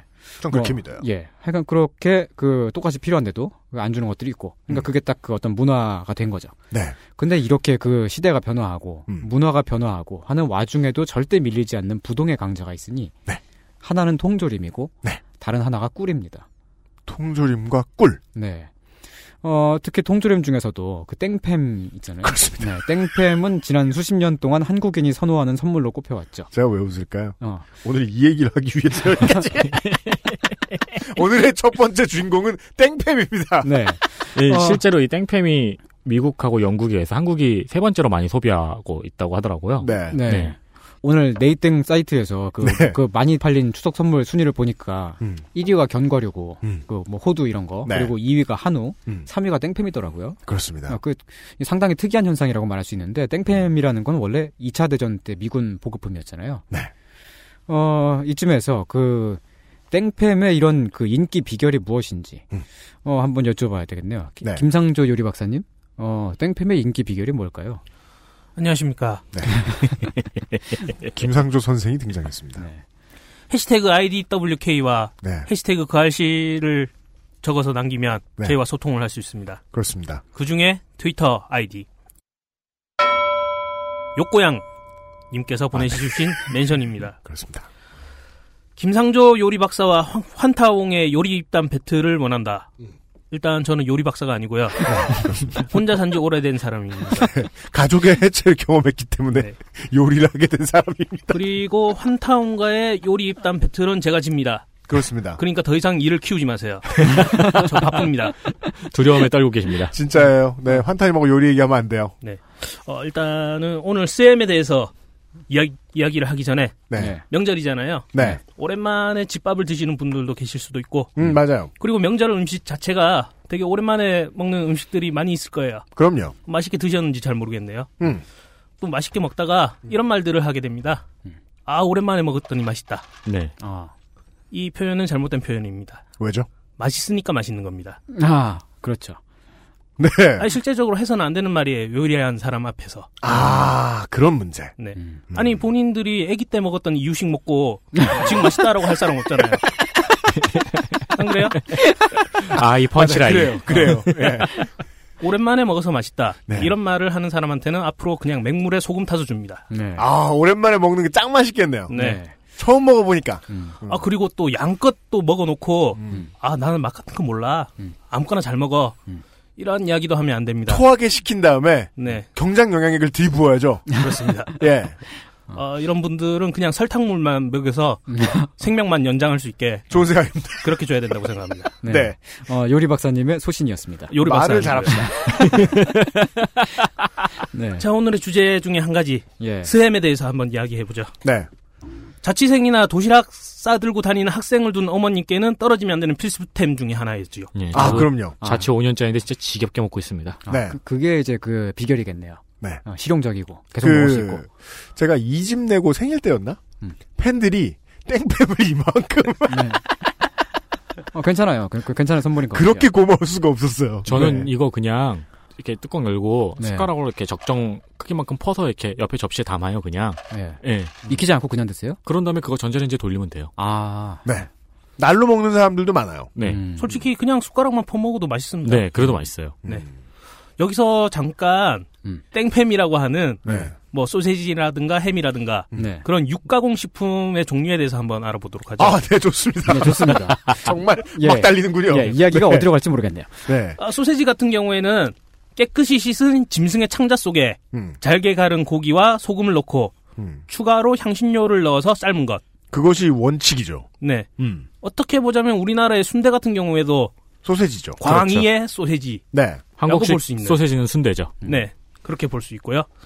햄은 돼지의 부위 한 부위를 통째로 소금에 절여서 음. 서늘한 곳에서 오랫동안 숙성시키거나 훈연 후에 건조한 거 이십니다. 그렇습니다. 훈연 건조입니다. 네. 네. 참고로 소금에 절이는 방법은 두 가지 방법이 있는데요. 음. 염수법과 건염법이 있어요. 어, 어떻게 다르죠? 염수법 같은 경우에는 물에다가 소금이랑 뭐 향신료라든가 발색제라든가 어. 그런 걸 넣어서 그 물에 담갔다가 네. 후 처리하는 방식이고요. 음. 건염법은 그냥 그 고기 자체에 바로 때려 박는 거죠. 어. 네. 음. 우리가 이제 뭐 고대, 그러니까 뭐 중세 뭐 영화 이런 거 보면 나와 있는 그 햄 말리는데 그렇습니다. 그런 데서 보는 예, 걸려 있는 햄들. 그 네. 되게 유명한 것 중에 하나가 스페인 이베리코 반도에서 도- 도토리를 먹고 자란 이베리코 돼지의 뒷다리로 만든 하몽 네. 이런 게 되게 유명하죠. 아, 아, 그쵸. 하몽. 저는 꼭 먹어보고 싶은 요리 중에 하나인데, 네. 지금까지 기회가 안 돼서 못 먹어봤어요. 아, 망원동 가면 그 하는 데 있어요. 와인바에서 그 직접 이제 그 돼지고기 뒷다리를 이따 많은 걸 놓고서 윤세민의 집인데요. 네. 아, 네. 그래요? 아, 저희 집 뒤에도 그 하몽을 파는 데가 있는데요. 예, 예. 그, 하몽만 시켜 먹을 수가 없는 곳이고, 네. 하몽과 함께 시켜야 되는 술이 매우 비싸서, 아. 네, 아직까지 먹어보지 못하고. 그 소주 들고 가서 저 코르크 차지 받으라고. 그래서 뭐, 그 대신 즐기는 게 이제 하몽하몽이라는 영화죠. 아, 막가네요. 아, 아니, 페넬로페 크루즈를 좋아하는데, 아이고 거의 그뭐 훌리오 메뎀 나오는 거. 되죠. 음. 네 맞아요. 잘생긴 남자들 많이 나와요. 네. 하지만- 코, 콧구멍 큰 사람. 맞아요. 음. 하지만 지금 우리가 이야기할 스땡 같은 경우에는 음. 앞서 언급한 방법으로 만든 햄이 아니에요. 그러기엔 너무 생산량이 많아요. 그렇게 다 하기엔. 네. 앞서 이렇게 언급한 정통 햄과는 달리 프레스 햄이라는 종류가 있습니다. 프레스 햄. 네. 일본에서 처음 만들어진 형태라고 하네요. 음. 돼지고기 외에 여러 고기를 섞어 만들어 저렴하고 첨가물이 많이 들어가는 특징이 있습니다. 음. 그래서 인위적인 맛도 나며 육류 특유의 풍미를 느낄 수는 없어요. 네, 네. 그, 그죠. 햄은 그냥 그 햄 맛이죠, 그냥. 중학교 때 친구들은 그것을 일컬어 이제 일반적으로 에, 닭의 수급이다 이렇게 불렀죠. 아, 그렇죠. 네. 예, 닭의 수급 간 것. 그리고 그 괴담은 군대까지도 이어져 오고 있죠. 그런데 상당히 저도 그렇고 다들 그러- 많이들 그러실 거예요. 우리가 먹어본 이 육류 가공품의 원형은 분홍색 소세지. 맞아요. 근데 그래서 나는 그게 고긴 거야. 예, 사실은 그게 고기로 만든 게 또 아니에요. 그렇잖아요. 어육과 어. 밀가루로 만든 거죠. 예, 나중에 배우잖아요. 그렇습니다. 어, 지금 아마 청취자분들은 그 조선 유교를 듣다가 갑자기 이게 무슨 얘기인가 하고 계실지도 몰라요. 그 경험은 매번 하셨죠. 네. 이제 뭐, 오늘이 이상평론 열 번째니까. 네, 그러려니 하시고. 네, 슬슬 그러실 겁니다. 아, 앞서 프레스햄은 여러 가지 고기를 섞어서 만들었다고 했는데 네. 하지만 음. 우리의 스땡은 네, 돼지고기만 92.44% 어, 그렇대요. 예. 들어갑니다. 정밀 분석입니다. 아, 네. 근데 그게 저희가 사랑에 맞지 않는 예. 나무의 키를 뒤져본 결과, 네. 어, 실제로는 지방이 한 돼지 기름이 한 30% 넘게 어. 함유가 되어 있대요. 음. 네. 근데 이것까지도 돼지고기로 표시할 수 있으니까 그렇죠. 렇게 예, 그것도 표기를 돼지니까. 해놓는다고 하더라고요. 음. 네. 이 스땡과의 라이벌 관계에 있다고 볼 수 있는 동땡의 런땡 meat. 네, 뭔가 부족하죠. 그 아무도 라이벌로 안 봐주잖아요. 뭐 일단 같은 제품군으로 일단 카테고리를 한번 해보자고요. 예, 그런데 그 이제 그- 비슷하게 생겼어. 예, 네. 월급이 조금 나오는 이제 처녀 총각들이 예, 마트에 마트나 한번 가볼까? 했다가 땡팸이나 한번 사볼까? 그랬다고 그걸 집죠. 그 아니 그것도 그렇고 그 땡팸이 엄청 비싸요. 아, 그래요? 그렇잖아요. 땡팸이 그래서 아까 선물의 의미에 대해서도 말씀해 주실 때 손희 선생님이 그 말씀하셨어요. 선물이 될 만한 것을 사가는 것의 의미. 네. 한국인들한테 땡팸이 선물이 될 만한 물건인 거예요. 가격이 만만치 않아서. 그거 살려고 진짜 가서 딱 가격을 보면 되게 망설이게 돼요. 그런 다음에 그 옆에 있는 싼 다른 아류 상품들이 굉장히 많아요. 예. 그 중에서 가장 싼 걸 집어 와서 네. 집에서 구워 먹고 왜왜 이렇게 부족한 것인가? 음. 무언가가. 하기는 진짜 땡팸이 그냥 돼지고기 사는 것보다 더 비싸잖아요. 네 맞습니다. 이 런땡미트의 함유량은 돼지고기가 40.9%, 음. 닭고기가 24.54%가 함유됐다고 합니다. 아, 그럼 상대가 안 되네요. 네. 되게 땡팸을 그냥 먹어도 맛있지만 되게 음. 캔을 까서 칼로 자르고 프라이팬에 바로 굽는 음. 그런 방식을 다 선호하고 계시죠. 네. 어 그런데 이 땡팸을 굽기 전에 기름을 둘러서 땡팸을 굽게 되면 네. 좀 더 크리스피한 그런 식감을 얻을 수 있습니다. 근데 사실 기름이 너무 많이 나와서 둘 네. 필요 없기도 해요. 근, 근데 그게 건강상의 기름이 이유로- 나오는 음식을 기름을 둘러서 튀길 때는 식감의 문제죠. 음. 순전히.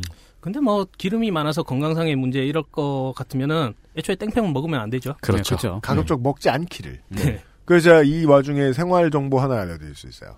그 특히나 자취생들에게 적당해요. 어 꺼내서 한 캔을 다 썰지 않아요. 네. 안쳐 잘. 네. 조금밖에 안 써요. 네. 일단 꺼낼 때 고생 한번 하고요. 네. 그때는 캔에 칼을 넣어서 칼집을 내서 꺼내세요. 아. 네. 과정 하나가 줄어듭니다. 저는 그 젓가락을 네. 대각선으로 꽂은 다음에 이렇게 뽑거든요. 네. 비교적 쉽게 뽑을 수 있어요. 안에서 썰면 도마도 안 쓰고 음. 꺼내는 일도 안 하게 됩니다. 음. 참고하십시오. 해보세요. 좋은 정보입니다. 네. 그리고 이 땡팸의 짠맛이 네. 부담이라면 물에 살짝 데쳤다가 조리하면 짠맛이 감소하게 되겠죠. 그리고 mild 버전이 있고요. 네, 네. 그렇습니다. 이런 땡팸은 어떻게 해서 먹어도 맛있지만 음. 네. 오늘은 부대찌개를 한번 해 먹을 볼까 합니다. 그렇습니다. 이, 이거 먹고서 자주 먹어서 맛없다 이런 소리 하면 네. 토에 경장 영양의 형 한국 땡, 처하게 됩니다. 땡팸의 존재 이유 중에 하나죠. 네. military 찌개. 네. 그렇습니다. 그럼 김상조식 부대찌개 요리는 어떻게 만드는 건가요? 일단 부대찌개라는 요리 자체가 예. 그냥 매운 라면에 햄하고 소시지만 썰어 넣어도 네. 대충 그 맛이 납니다. 원래는 그건데 네. 근데 네. 디, 테일이 있잖아요. 네. 그뭐 콩 통조림이라든가. 음. 이게 또 뭔가 근본주의자들이 붙기 시작하면서 음. 이 맛의 이데아를 누군가 자꾸 설정하려고 들고 있어요. 네. 그 권력을 차지하려고 하고 있어요. 음. 우리는 오늘 그쪽을 쫓아가 볼 겁니다. 음. 음, 네. 주로 지금의 그 권력은 그 아까 말씀드린 60만 원 장자 예. 부대찌개가 많이 차지하고 있죠. 그렇죠. 적장자죠. 네. 어, 할머니도 계시지 않나요? 그분은 이제 보쌈. 아. 아, 욕심 많은 부자.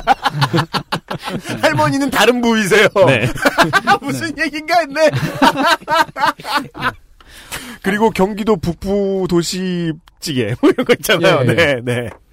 사실상 그런 이런 부대찌개 같은 경우에는 네. 매운 빨간 국물에 햄과 소세지의 맛과 풍미만 나오면 음. 부대찌개라 칭해도 손색이 없다. 무방합니다. 예. 그쵸. 땡밥 천국의 부대찌개는 김치찌개에 햄만 들어간 거죠. 그렇습니다. 음, 음, 맞아. 그래서 되게 부대찌개 같은 경우에는 지역의 강자들이 많이 있어요. 의정부 부대찌개라든가 네. 아니면 송탄 부대찌개라든가 그니까 말이에요. 그것도 문화 중에 문화죠. 미군 캠프가 있던 곳이 원산지예요. 그렇죠. 네. 음. 어, 저는 개인적으로 이태원의 밭땡 식당 이라는 곳에서 팔고 있는 음. 존슨탕을 좋아합니다. 네. 이름이 존슨탕이에요? 아, 예. 그게 예전에는 뭐, 예전에 존슨 대통령이 방한해서 먹었다. 음. 뭐, 이런 설도 있고, 음. 뭐, 그랬었는데, 하지만 아마도 예, 그 상표명과 관련이 있지 않겠느냐. 아, 그런 것도 생각을 해봤는데요. 네. 사실은 그 주인분이 한번 TV 인터뷰에 나와서 밝히셨어요. 아 그래요? 예. 음.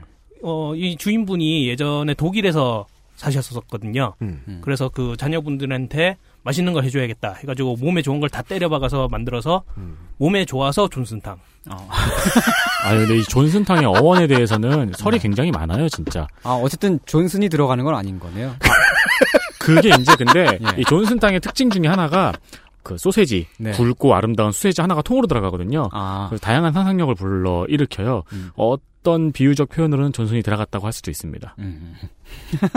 그렇습니다. 그런데 왜 윌리탕이 아니고 존슨탕이냐는 묻지 않기로 하겠습니다. 네. 네. 예전부터 딕탕. 네. 네. 예전부터 이 밭땡 식당은 줄 서서 먹는 맛집으로 되게 유명해요. 그래서 저는 이 존슨탕의 맛을 재현해 보기 위해서 네. 집에서 한 많이 끓여봤어요. 아 진짜요? 네. 어, 역산을 다양한 시도를 해보셨군요. 하셨군요. 네. 어. 그래서 현재는 한 90% 정도는 재현을 했다. 어. 다 따라왔다. 네. 아, 이 reverse technology네요. 예, 네. 그렇죠. 그 정도는 재현을 했습니다. 음. 이제 100%가 되면 저는 이제 식당을 차리겠죠. 그렇죠. 밭땡 식당 스타일의 부대찌개, 네. AKA 존슨탕을 네. 만드는 방법에 대해서 한번 이야기를 해볼까 하네요. 네. 먼저 사골 육수를 준비해야 됩니다. 음. 음. 이 사골 육수를 준비해야 된다니까 또 정육점에서 소뼈를 사와가지고 또 몇 시간 동안 끓일 뭐 이런 생각을 하실 수도 있는데 네. 여러분의 냉장고 냉동실에 보면 음. 비닐로 된 하얀색 얼음 덩어리가 하나 거예요.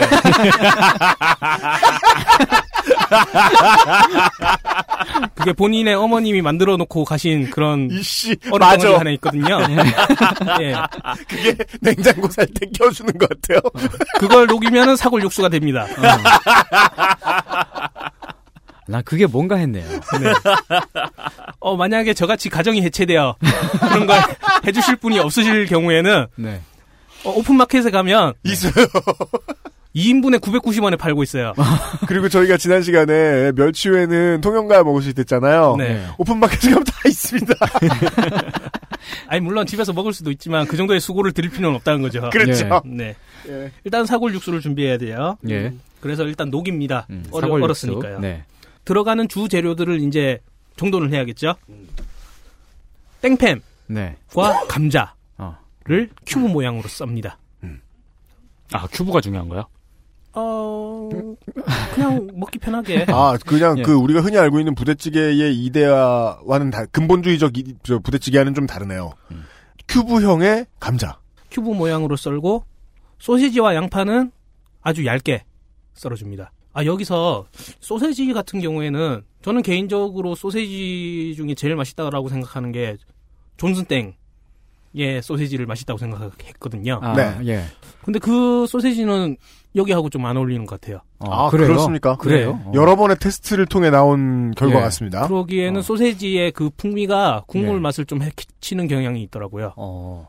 그래서 어, 이것도 연구를 통해서 밝혀진 사실입니다. 저는 아임닭 소세지를 추천드립니다.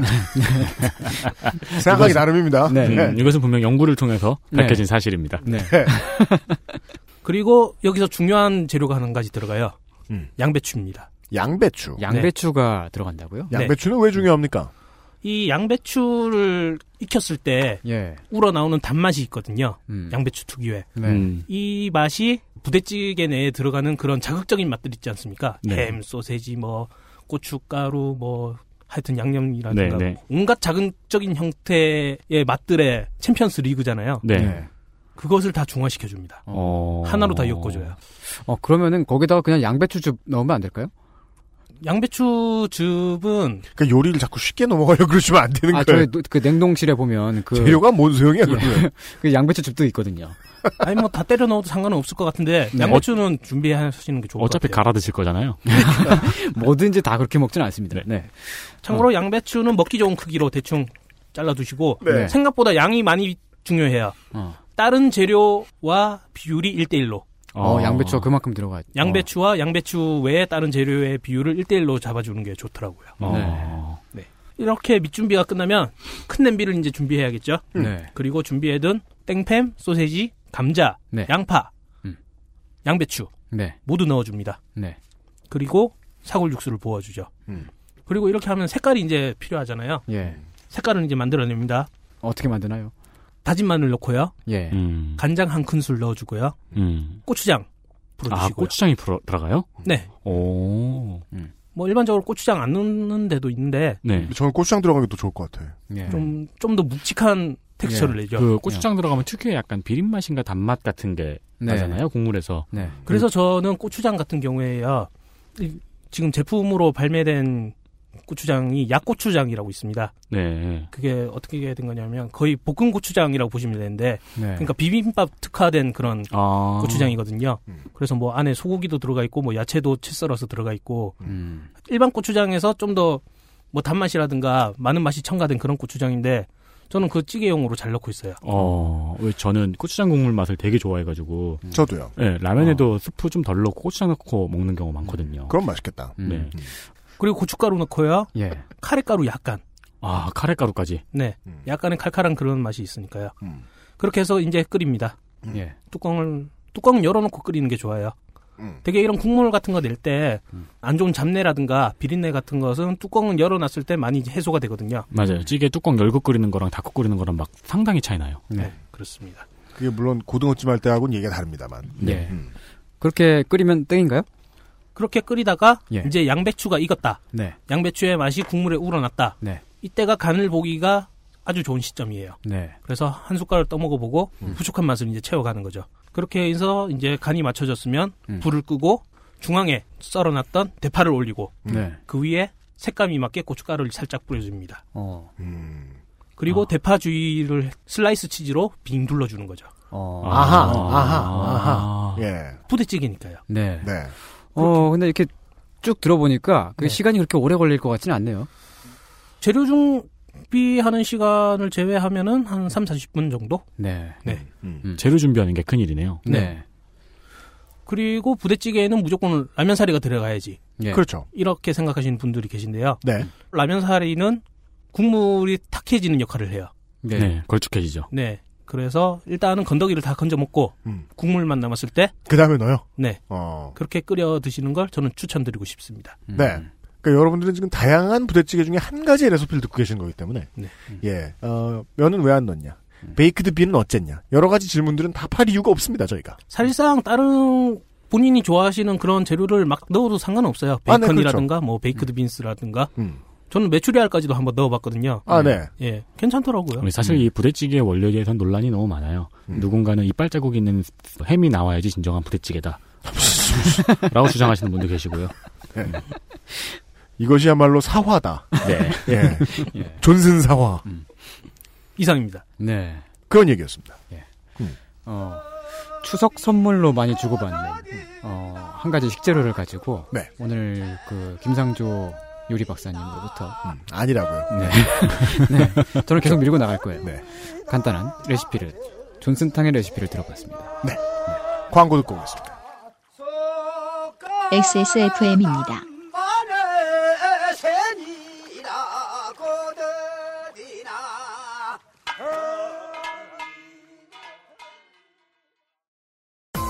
십 분으로는 부족합니다. 당신의 실력을 충분히 높일 수 있는 최적의 시간. 25분간의 전화 영어. Perfect 25.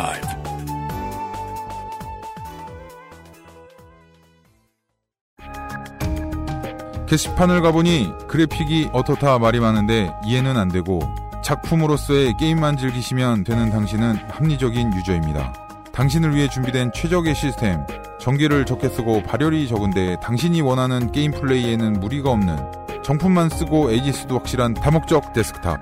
액세스몰에서 32만원만 결제하시면 당신의 것. 향후에 생기는 문제도 함께 해결됩니다. 스트레스를 줄이고 쾌적함을 늘리는데 드는 비용. 컴스테이션을 고려해 주십시오. 컴스테이션은 조용한 형제들과 함께합니다.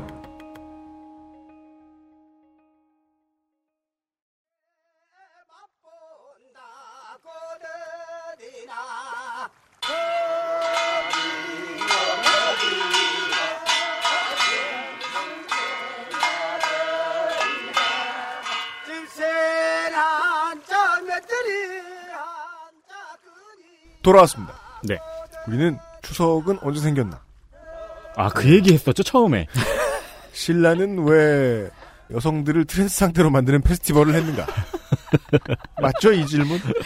예. 아, 그러고 보니까 막 공자 얘기도 하고 막 아득한 얘기처럼 느껴지네요. 네. 갑자사화 무오사화 병인사화, 아, 저, 제가 이제 순서는 잘 기억 못합니다. 고등학교 졸업해서. 네. 그리고 차례상. 차례를 못 지내다 보니 선물. 그러다 보니 땡팸. 네. 땡팸으로 만들면 가장 맛있는 요리까지 소개를 해드렸습니다. 네. 아, 굉장히 다이나믹합니다. 참 방송이 말이죠. 어, 저도 참 제가 이상평론을 하면서 네. 이게 어디로 갈지 모르겠어요. 그 지난 그 아, 아홉 번의 방송을 내보내면서 알게 된 사실인데 오늘이 열 번째입니다. 예, 그 방송을 만드는 게 생각보다 매우 어려운 일이더라고요. 네. 어, 지지난주 이상평론에 네. 기독교 얘기가 나와서 불편하다는 분이 계셨어요. 그렇습니다. 어, 멸치 얘기하고 막 그랬던 건데 흥선대원군 얘기하고 그랬던 에피소드였는데 네. 어 뭐지 거기서 그 기독교 얘기가 뭐였을까 하고 이렇게 생각을 해보니까 기억도 안 나네요. 예 멸치가 빛과 소금을 좋아한다는 얘기를 제가 했었고요. 네. 그리고 그 윤세민 기자가 그때 옆에서 그 기독교인들이 모여가지고 목사 욕을 한다는 네. 목사를 욕한다 뭐 그런 그런 얘기가 흘러나갔었어요. 네. 둘 중에 뭐가 사실이 아니냐. 음. 멸치가 빛과 소금을 좋아한다는 증거는 없다. 저희들은 말씀드린 적이 있어요. 어, 예. 하여간 그 이제 그 불편하다는 그런 반응도 있고 그러니까 어 저는 앞으로 그 청취자 여러분 한 분한 분을 고려해서 네. 어 더욱 더 세심한 방송을 만들 것을 다짐을 하고 있습니다. 청취자 여러분 이게 무슨 소리인지 아세요? 더 까겠다는 소리예요 오늘. 아, 끝없이 덤벼보란 뜻이에요. 아, 그게, 그게, 그게 아니고요. 어, 하여튼, 아니긴. 어, 하여간 그, 그래서 드리는 말씀인데요. 그, 네. 아래없게 황, 황송하지만, 네. 그, 저는 독실한 기독교 신자고요. 이거 봐요. 아니, 저는 태어나자마자 세, 세례를 당했어요. 여기 지금 기독교 신자 예. 그걸 보통 모태 신앙이라고 해요. 네네. 태어날 때부터 세례를 당했다고 하지 않고. 네. 음. 아, 근데 당했다고 본인은 해석할 수 있죠. 아, 뭐, 네. 물론 그건 아, 개인 뭐. 예, 제가 뭐, 제 의지에 따른 건 아니니까요. 네. 여튼 여기 아직까지도 내가 기독교 신자다라고 부르는 사람이 4명 중에 2명입니다. 어. 예. 하여간, 그, 저는 할, 할례라는 것도 받았는데, 예. 그, 이제. 뭐- 기독교가 할례를 왜 해요?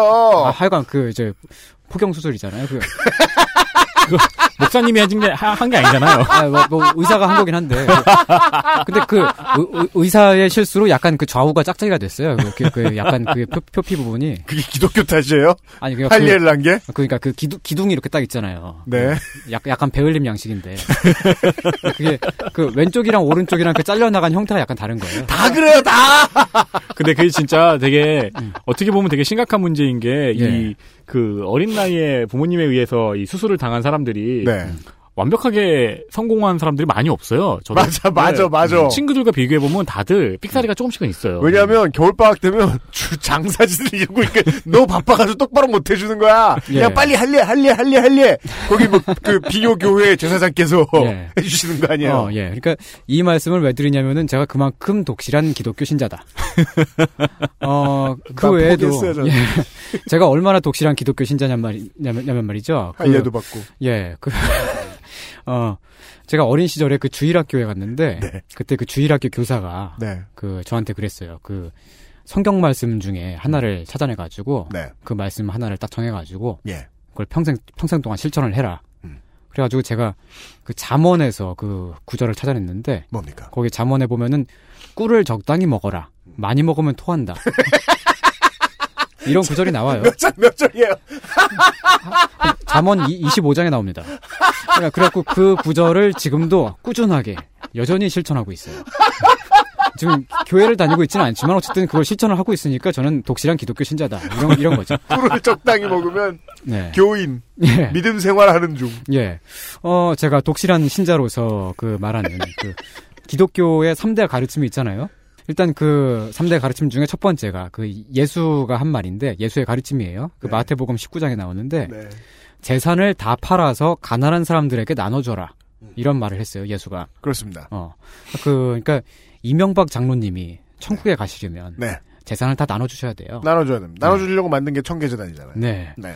아, 그러니까 그 교회 다니시는 분들은 그 이제 그 이명박 장로님을 네. 사랑으로 도와드려야 될 의무가 있잖아요.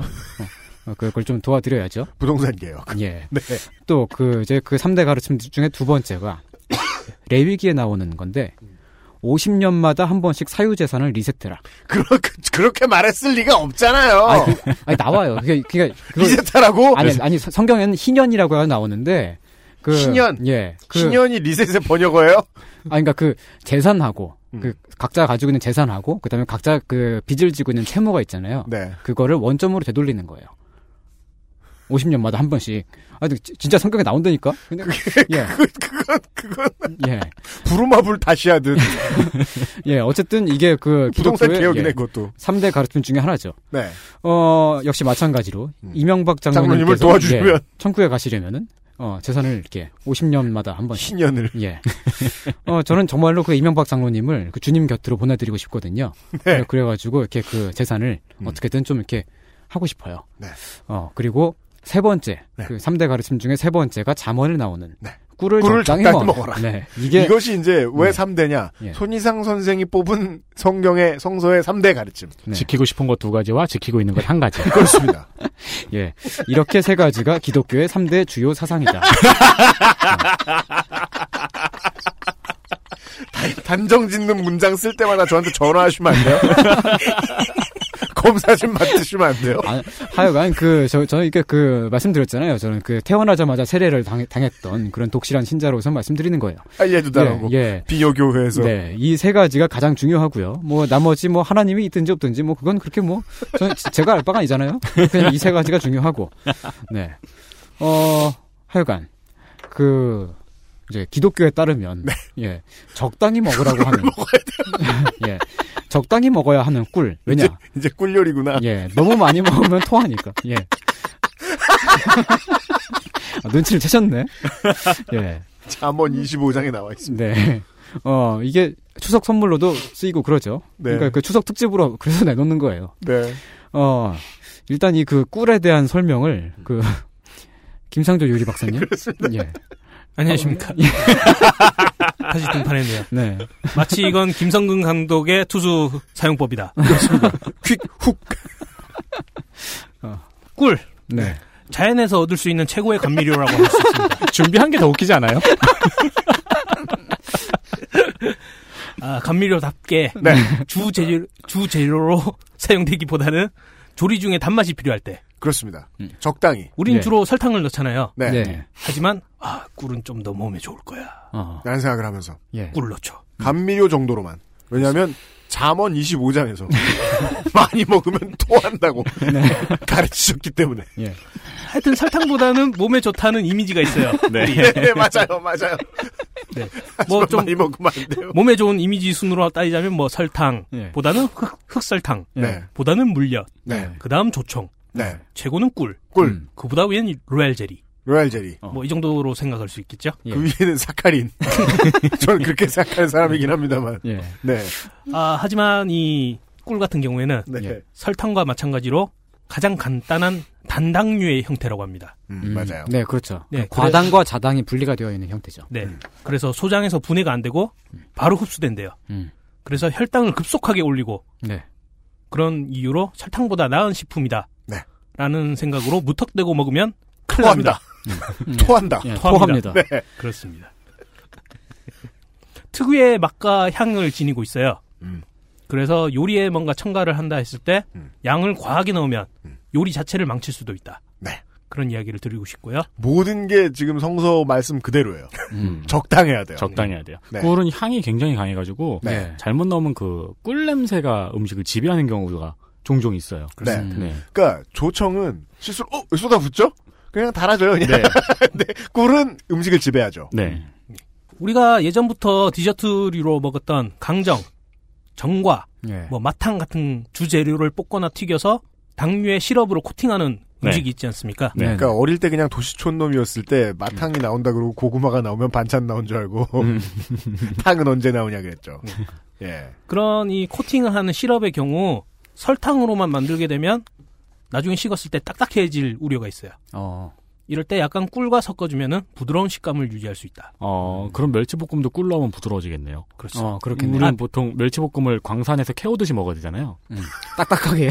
네, 맞아요. 아, 멸치볶음 같은 경우에는 그 볶은 다음에 식힐 때 예. 뚜껑을 닫고 식히면은 부드럽습니다. 아, 수분을 안 날아가고 지가 가지고 있어가지고요. 그렇습니다. 어. 넓은 곳에 그냥 내비두면은 되게 바삭바삭해지고요. 아, 예. 그렇군요. 네. 굳이 꿀을 과식할 필요 없이. 예. 네. 친절하신 김상주 요리 박사님입니다.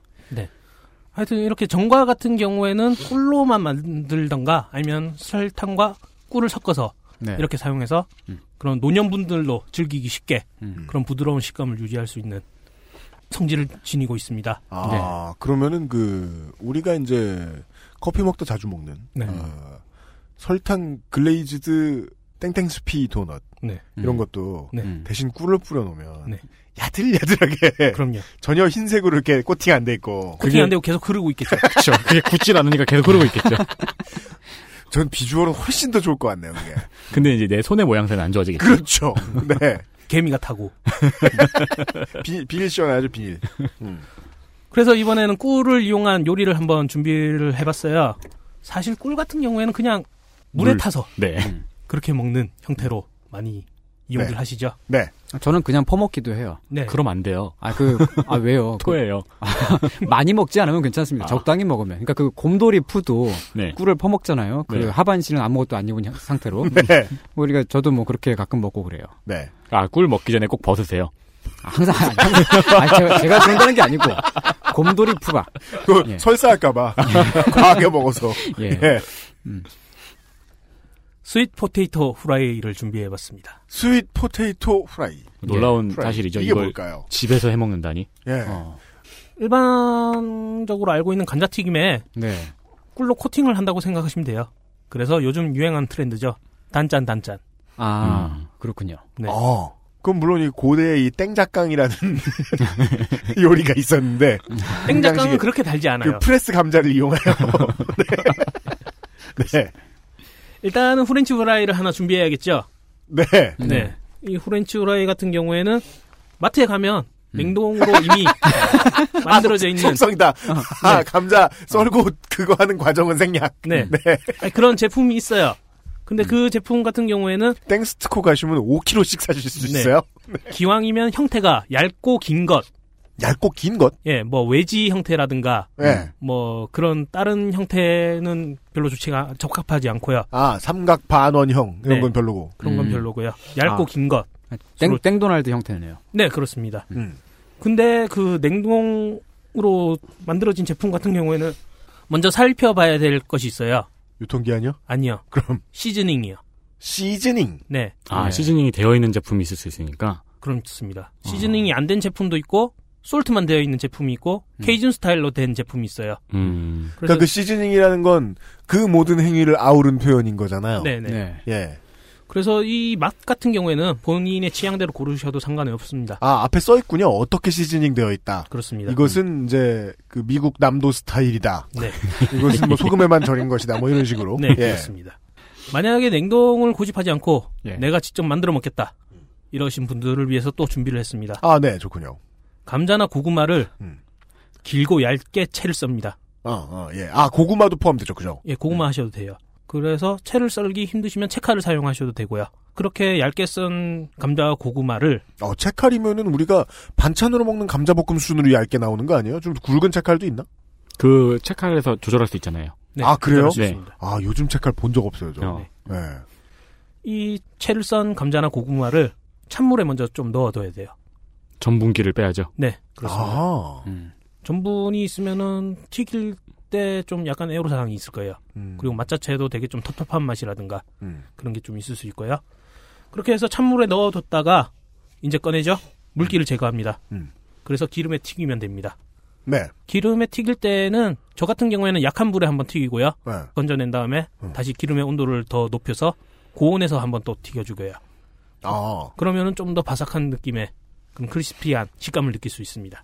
그러니까 이쯤에서 이제 혼자 사- 혼자 요리하는 마스터에게 한번 저도 궁금한 게 있었어요. 김상조 박사의 집에 가면요. 예. 에어프라이어도 있어요. 에어프라이어가 뭔가요? 기름을 넣지 않고 튀김을 요리해주는 아, 기계죠. 어. 질감 차이가 얼마나 날까요? 감자튀김 같은 경우에는 직접 만든 것보다 냉동의 상태로 있는 것이 더 맛있어요. 에어프라이어로 할 경우에는. 음. 아 그래요? 네. 거 봐요. 지금 대본에 안 써 있는 건데 네. 휙 물어봤는데 다 확 나오잖아요. 네. 그게 에어프라이어 알 줄 알았어. 예. 그 원리 자체가 네. 고온의 열풍을 계속 순환시켜서 겉면을 건조시키는 네. 상태거든요. 음. 그걸 프라이라고 하는데 사실은 프라이가 아닌 거죠. 음. 사실은 뭐 그 속성 건조 같은 거네요. 드라이네요. 그렇습니다. 네. 음. 그 형태에 가까워서 사실은 에어프라이어에서 그런 튀김의 고소함이라든가 그런 맛을 느끼기는 힘들어요. 우리가 아는 그 우리가 사랑에 맞지 않는 기름의 맛은 느- 나지 않는군요. 네. 그래서 냉동 제품으로 된 시즈닝 된 제품을 사용하면 겉 표면에 어쩔 수 없이 기름이 살짝 묻어져 있거든요. 아하. 그래서 실제적으로 기름에 튀겨지는 효과를 가질 수는 있는 거죠. 아. 그래서 어떤 분들은 막 에어프라이어에 뭐 돈가스 같은 것도 넣고 뭐 다른 튀김 제품 있지 않습니까? 맞아요. 그런 거 많이 하잖아요. 그런 것도 넣고 하는데 그거는 사실 튀김이 아니라 베이크가 되는 거죠. 음. 그래서 우리가 튀기면서 느끼는 그런 고소한 맛이라든가 바삭한 느낌 그런 느낌 잘 안 납니다. 아, 그러니까 좀더 맛있게 데워주는 전자레인지 같은 거네요. 네. 음. 그래서 남은 치킨 있잖아요. 네. 식은 치킨 네. 그것을 에어프라이어에 돌리면 정말 좋아요. 아 어. 기름에 한 번 넣고 튀겼는데 먹다 남은 것. 네. 네. 그런 것을 데워야 한다. 이렇게 할 때는 정말 쓰임새가 좋습니다. 아, 그러니까 재료 내부에 기름이 있는 그런 식품을 데우면 정말 맛있게 튀겨지는 거군요. 따라서 최초에 방금 물에 넣고 전분기를 뺀 감자의 경우에는 그냥 기름에 넣고 튀기는 쪽으로. 그렇습니다. 네. 이제 기름을 좀 털어야겠죠. 네. 기름을 털고 커다란 볼을 하나 준비합니다. 보울. 튀긴 것을 넣고요. 네. 소금을 뿌립니다. 아 시즈닝을 해야 되는군요. 네, 네. 소금을 뿌리고 이제 쉐이키짓을 하는 거죠. 감자에 간이 잘 배도록 흔들어 줍니다. 그리고 이제 꿀을 뿌려야죠. 네. 꿀을 뿌리는데 아까도 말씀드렸지만 설탕으로 코팅이 되면 딱딱해진다고 했잖아요. 네. 그래서 약간 설탕물을 섞어서 사용하는 것도 나쁘지 않아요. 아, 먹기 편하게요. 네. 아니면 더 바삭한 맛을 원하신다면 음. 설탕물로 하는 것도 더 나쁘지 않습니다. 설탕물과 꿀을 어느 정도 비율로 섞어서. 네네. 음. 그렇게 해서 적정량을 뿌려야 돼요. 만약에 많이 뿌리면은 토합니다. 질, 척해집니다 모든 문제가 다 그 토한다는 한마디로 비유하듯이 설명한 거죠. 네. 그래서 원래 성서로는 말하지 못하는 게 없는 거 아니에요. 사실 다 말해놓은 거예요. 음. 여기서 토했다고 하는 것은 다양한 이유. 예. 그렇게 해서 그런 시럽을 뿌린 다음에 또 흔들어 주는 거죠. 예전에 롯땡리아의 쉐쉑 감자. 네, 같이 맞습니다. 잘 코팅을 시켜줍니다. 음. 그릇에 담고요. 음. 마지막 화룡점정으로 네. 파슬리를 뿌려주는 거죠. 파슬리. 네. 파슬리 가루는 가루. 네, 네. 네. 파슬리 가루를 뿌려줍니다. 아하. 뭐 파슬리가 특별한 역할을 하는 건 아니고요. 그냥 좀 더 맛있어 보이게. 그죠. 제가 지난번 이상조 식재료 평론 때 말씀드렸잖아요. 저런 걸 해야 요리를 하는 것 같다가. 같다. 고명이죠, 고명. 네. 서양식의 재료에는 파슬리 가루를 뿌려주는 게 좋고요. 음. 한국식 음식에는 깨를 뿌려주는 게 좋습니다. 네. 저 옛날에 아는 형님이 술집을 잠깐 하셨는데 네. 아, 그 말씀을 하시더라고요. 음. 모든 안주 위에 파슬리를 뿌리면은 고급스러워 보인다. 오, 맞아요. 네. 오, 이제 떠오르네. 우리 소비자로서 그렇게 봤다는 걸. 네. 그리고, 맞아요.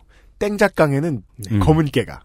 또 뭔가 더 원하신다. 음. 이렇게 할 때는 위에 치즈를 뿌려서 음. 전자레인지에 30초 정도 돌려주시면 아, 치즈. 네. 치즈가 녹으면서 그렇죠. 네. 어, 저는 그냥 감자에 꿀만 있어도 그것만으로도 행복할 것 같아요. 이게 탄수화물에 탄수화물이 또 얹혀지는 형태잖아요. 그렇죠. 정확히는 탄수화물에 나트륨이 얹혀진 다음에 네. 당이 얹혀진 다음에 나트륨이 또 얹혀지는 거죠. 네. 아, 그게 어, 단짠 예. 단짠이군요. 네, 아주 달콤하고 뭐 끝없이 것 먹을 수 있습니다. 네. 네, 그럴 것 같아요. 어. 이상입니다. 네. 그 단짠의 원리는 참 그 되게 오묘한데 네. 다- 달콤하면서 그 짭짤한 거. 음. 저는 그냥 땡팬에다가 꿀을 발라 먹어도 맛있을 것 같아요. 그게 꿀의 향 때문에 네. 조금 애매할 수 있어요. 음. 음. 그 이러다가 이제 그 원리주의자가 되는 거예요.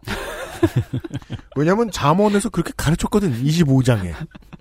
예. 근데 뭘 먹어도 꿀을 적당히 먹으려고 그러는 거야. 음. 그래서 막 이렇게 꿀을 이렇게 꿀 원래 요새 꿀들은 튜브팩에 들어가 있잖아요. 네. 짜면 나오잖아요. 네. 네. 그 와퍼에 부대찌개에 여기저기 뿌려 드시려고. 예. 어쨌든 막 1kg씩 먹지는 않으니까요. 네. 음. 김상조 요리 박사님의 어, sweet potato fry 요리법을 들어봤습니다. 그렇습니다. XSFM입니다.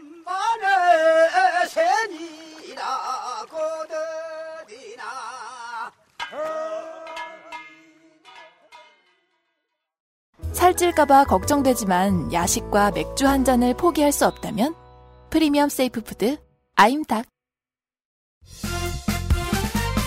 바른 선택 바른 선택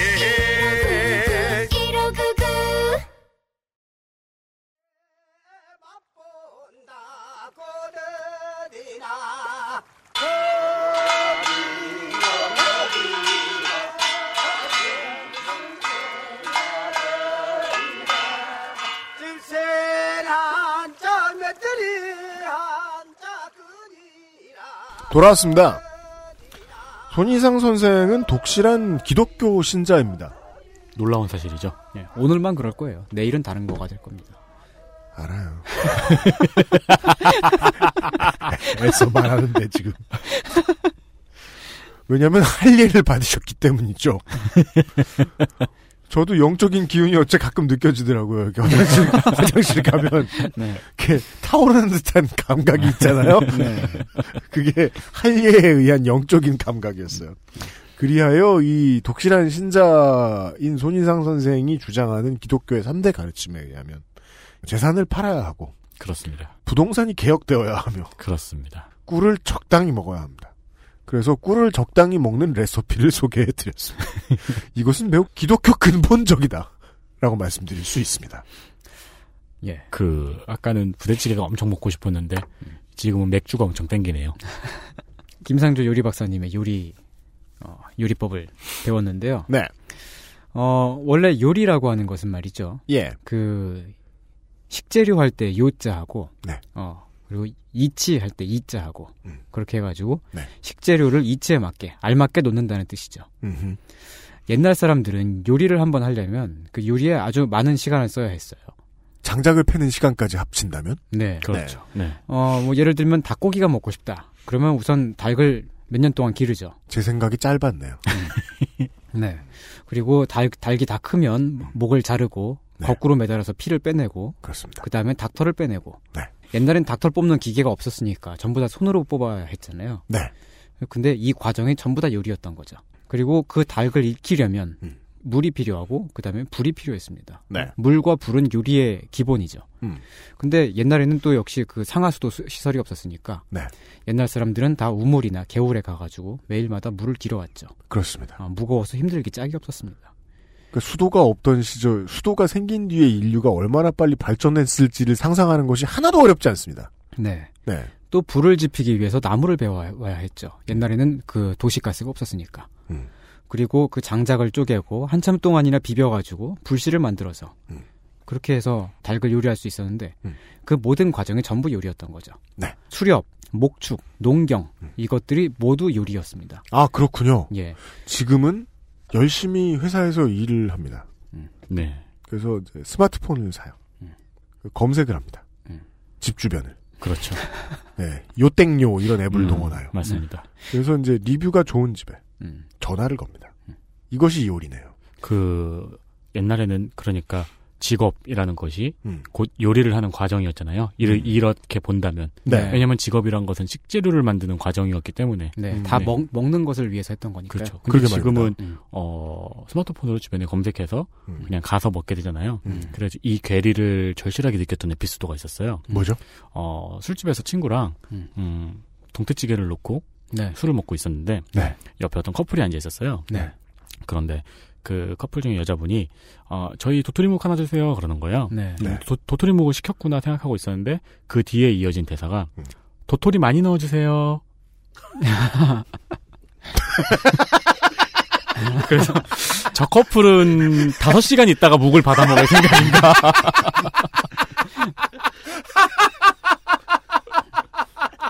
네. 친구랑 크게 웃었는데 그 커플은 저희가 웃은 이유를 모르겠죠. 내가 마탕에 대체 맛이 무슨 재료인가 고민했던 거랑 똑같은 멍청이들이군요. 어, 그, 예, 그렇죠. 어, 그러니까 그 옛날에는 그 도토리묵을 다 직접 만들었잖아요. 다 그 도토리를 그 뿌개고 그러니까요. 다 이렇게 물에 반죽을 해서. 그게 되게 신기하잖아요. 도대체 그거를 누가 먹으려고 몇 시간 동안 저었는가? 그죠. 네. 옛날에는 요리사라는 직업이 없었습니다. 그 사냥꾼이나 농부, 어부가 하는 일들이 전부 다 요리였으니까요. 그 도토리묵도 다 직접 만들었고. 네.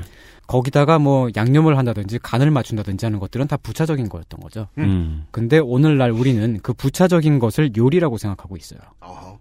옛날에 요리를 하기 위해서 필요했던 수많은 그 과정들이 지금은 아주 편리하게 되면서 추석과 같은 명절날에는 더 손이 많이 가는 음식을 먹죠. 세계 어느 나라에서나 그 명절 음식은 풍성하게 차립니다. 네. 어, 명절을 위해서 요리를 많이 하는 건 아니고 명절에는 사람이 많이 마- 모이기 때문에 요리를 많이 할 수 있었던 거죠. 그렇죠. 원래는. 여럿이서 먹고 즐겨야 명절이니까요. 네. 그리고 여럿이서 요리를 할 수 있기 때문에 요리를 많이 할 수 있었던 거죠. 옛날에는 친척들이 한 집에 모여서 함께 수확을 하고 같이 퀴즈를 하고 반죽을 했죠. 그리고 큰 망치 같은 걸로 막 떡방아를 짓고 어, 그런 일은 뭐 힘센 장정들도 막 번갈아 가면서 해야, 해야 됐던 그런 힘든 일이었던 거죠. 네. 어, 세상이 달라지면서 우리는 더 이상 그런 요리의 과정을 거치지 않게 됐습니다. 명절에 직접 만두를 집어먹, 어, 빚어 먹는 집은 그, 어, 집어 먹는 집도 많죠. 어. 다른 집은 떠먹겠어요. 예. 물만두 같은 거 숟가락에.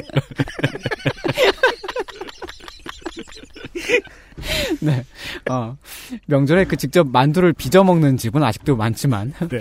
떡방아를 직접 찧어가지고 그 떡을 만들어 먹는 집은 이제 드물게 됐죠. 저 어렸을 때는 명절에 네. 불러 앉아가지고 만두 빚고 네. 송편 빚는 게 이제 명절 이벤트 중에 하나였는데 네. 지금은 다 사 먹죠. 네, 송편 정도도 요즘엔 사 먹더라고요. 맞아요. 어, 왜냐면 그냥 떡 같은 거, 뭐 그런 거 다 그냥 사면 되니까. 네. 심지어 비싸지도 않아요. 음. 네. 세상이 더 싸요. 참, 예, 음. 세상이 참 좋아져가지고 요리에 드는 시간과 노동에서 거의 해방이 된 거죠. 음. 그런데 그 해방을 모두가 누리고 있을까요? 어, 아니죠. 명절날에 그 가족 구성원 가운데 몇몇 사람만 그 하루 종일 부엌에서 일하고 있는지 한번 살펴보기 바랍니다. 음. 원래 다 같이 모여서 했던 요리를 몇몇 사람만 도맡아서 하고 있다면 그 왜 그런지 한번 생각을 해봐야 되겠죠. 음. 네.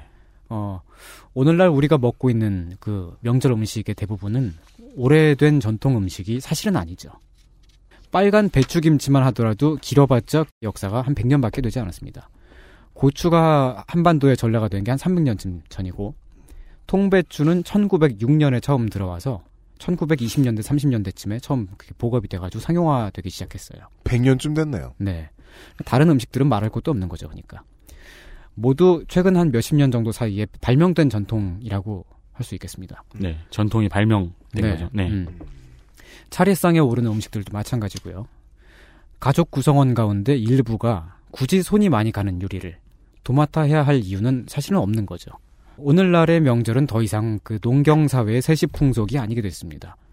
명절은 이제 함께 모여서 그 맛있는 거 먹는 날, 그 같이 맛있는 걸 누리는 날, 음. 이렇게 보면 괜찮을 것 같아요. 네. 2016년 올해 추석에는 어, 만일 땡팸이나 꿀 같은 것을 그 추석 선물로 받았다면 혼자서도 뚝딱 만들 수 있는 어, 김상조 요리 박사의 음. 존슨탕이나 어, sweet potato fry 같은 것을 잡숴보는 건 어떨까요? 음. 하루 왼종일 부엌에서 힘든 일을 해야 되는 그런 요리 대신에 말이죠. 어, 이상평론이었습니다. 네. 아, 왠지 멋있게 끝나네요. 여기까지였습니다. 네. 어, 이런 얘기를 해보긴 또 처음이에요. 네. 네. 아, 부엌 일 좀 해라. 저희 집 같은 경우에는 네. 친가 저희 아버지는 요리하는 걸 좋아하세요. 네. 그래서 친가에 가면은 저희 아버지가 또 장남이시거든요. 네. 그래가지고 진짜 가족이 다 요리를 해요. 네. 아버지가 요리하시는 걸 좋아하시니까 네. 예, 그 어머니라든가 이제 고모라든가 이런 분들이 요리를 하고 있으면 음. 옆에서 아버지가 뭐라도 이렇게 툭딱툭딱 썰고 계시고 음. 그럼 아버지가 그러고 계시면 이제 삼촌이나 저도 가서 뭐라도 한단 말이에요. 음. 네. 그러다 보면은 그 하는 과정 자체에서 되게 웃을 일도 많고 재밌는 게 굉장히 많아요. 맞아요. 음. 네. 그럼 굉장히 명절이 진짜 되게 왠지 재밌게 돼요. 같이 뭐 하면서 뭐 타박도 하고 농담도 하고 뭐 이런 얘기도 하면서. 근데 외가 쪽 같은 경우에 가면은 저희 네. 외가 쪽은 불과 몇 년 전까지만 해도 남자상과 여자상을 따로 차렸거든요. 어, 그래요? 네. 저도 한 10살 때까지 큰집 가면 그랬던 것 네, 같아요. 따로 차리고 손님이 올 때마다 여성분들이 갑자기 자리에 드러나가지고 상을 차렸어요. 어. 네. 음, 맞아요. 네, 네. 그래가지고 거기 가면 명절 분위기가 사뭇 달라요. 테레비 앞에 어, 남성 어르신들만 모여서 음. 이런저런 정치 욕을 하시다가 이따 고스톱을 하다가 싸우시고 여성분들은 주방에서 아예 그냥 안 나오세요. 왜냐면 어차피 계속 주방에서 일을 해야 되니까 어. 주방 쪽에 있는 식탁에 앉으셔가지고 그냥 커피만 계속 드시고 음. 네 그렇게 단절된 분위기였거든요. 음. 그래서 어 물론 외가 쪽에 사람이 더 많기도 하고 그런 것도 있었지만 어릴 때 항상 그 친가 쪽의 명절 분위기가 굉장히 좋았던 기억이 있어요. 음. 요즘에는 그 명절의 그 풍경이 좀 많이 바뀌어가고 있는 것 같아요. 명절 음식 같은 거를 음. 여자들이 도맡아 하는 그런 집들이 점차점차 없어져 가고 있죠, 많이. 지금은 막- 생각보다 많긴 한데 우리 네. 생각보다 우리 주변에 안 보여서 그렇지. 예. 근데 줄군 있죠. 올해 초에 그 올해 설날 때 그 한국일보에서 음. 그 명절에 전부 치는 남자들 뭐 이런 기- 기사를 냈었는데 음. 그 기사가 나오니까 그런 집이 어딨냐 막 이렇게 막 악플이 쫙 달렸어요. 그렇죠. 예, 그래가지고 어떤 많은 사람들이 경험 못 해본 거예요, 그거. 네, 그 한국일보 그 페북지 기가 빡쳐가지고 음. 기자들한테 막 문자를 보내가지고 지금 당장 인증사진 내놔. 그래갖고 한 5분 만에 인증사진이 쫙 올라왔는데 네. 한국일보 사장부터 해가지고 네. 기자들이 전, 전 붙이고 있고 예, 그 지금 그 그 즉시 그 지금 하고 있는 짓을 지금 딱 찍어서 지금 지금 당장 내놔 하니까 그러고 있었던 거죠. 그런 집들이 사실은 많이 있어요. 어떤 집은 그런 환경을 상상하기 힘든 거죠.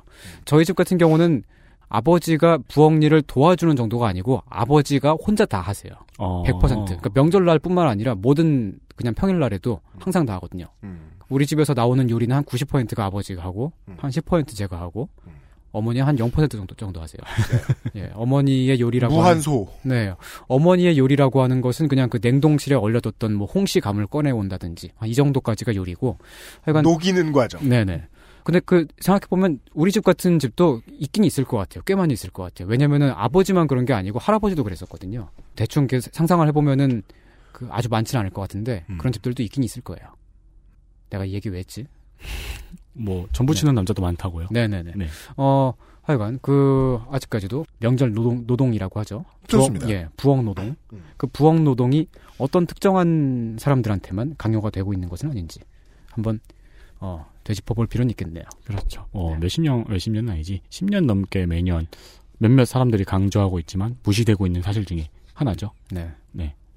그러느니 네. sweet potato fry를 해 먹어보자. 왜? 네. 성서에서 그렇게 가르쳤다. 아, 성, 성서에는 감자가 나오지 않지만 어쨌든 아, 네. 네. 꿀을 예. 적당히 먹으라고 가르쳤으나 네. 꿀을 적당히 먹기 위해선 네. 음, sweet potato fr, fry. 를 해 먹는 방법이 좋다. 네. 부대찌개도 좋겠다. 네. 네. 네. 어, 뭐, 뭐, 차례상에 올리는 것도 괜찮을 것 같아요. 네. 뭐, 그 조상님들이 매번 똑같은 거 뭐 이렇게 먹고 있으면 얼마나 질리시겠어요. 그렇죠. 조상님도 단짠을 한번 경험해 보시는 것도. 네. 정확 하게 틀린 표현 하나가 떠오른 거예요, 제가 지금. 네. 영어로 instant classic이라고 합니다. 네. 그거는 무언가를 극찬할 때 하는 말이에요. 음. 뭘 해도 고전이 된다. 뭐 human highlight film 같은 소린 거죠. 예. 그 근데 이제 우리가 실제로 오늘 이야기했던 것은 후대는 고전인 줄 알았는데 네. 알고 보니까 우리 선대에 있던 양아치들이 만들어 놓은 어떤 문화 가 있는 것이 아닌가에 대한 의심. 네. 이 계속 지속됐습니다. 오늘 방송하는 시간 내내. 네. 예. 그래서 손희상 선생이 즐겨 쓰는 표현을 인용해야죠.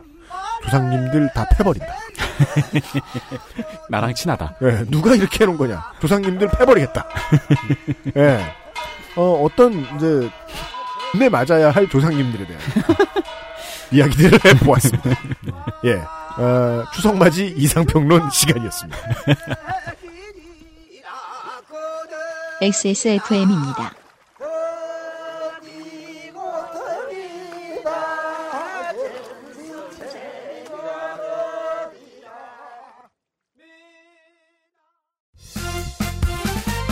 바른 선택, 바른 선택. 음주운전 사고 발생 시 평균 소요 비용은 1,500만 원입니다. 대리운전 1599-1599. 생활고 때문에 건강보험료를 내지 못한 사람들에게 병원은 사치입니다. 건강할 권리를 찾기 위한 60일의 건강보험증 캠페인. 검색창에 아름다운 재단을 검색해 주세요. 그래서 제가 말이죠.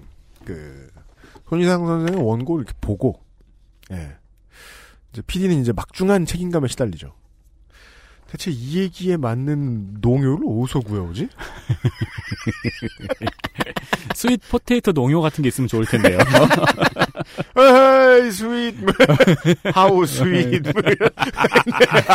그러니까, 그, 이제, 제가 이제 국가 무형문화재 84-가 혹은 84-1 고성농요에 이 점심 등지를 택했던 이유가 여러 가지 모내기 소리들이 이렇게 쭉 이렇게 믹스테이프로 나와요. 네. 그러니까 점심 달라는 모내기 소리 말고도 뭐 네. 아침에 일하는 소리, 음. 네. 담배 필 때 내는 소리, 뭐 다양하게 있을 거 아니에요.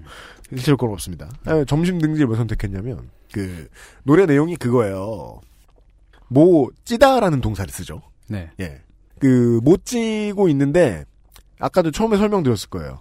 밥이 늦는다고 부르는 노래라고요. 네. 밥을 빨리 달라고. 네. 그것만 이제 모양으로 이제 재현하고 있는 걸 무형문화재니까 재현하시고 있는 걸 보고 있으면 남자들이 뭐를 찌고 있어요. 음.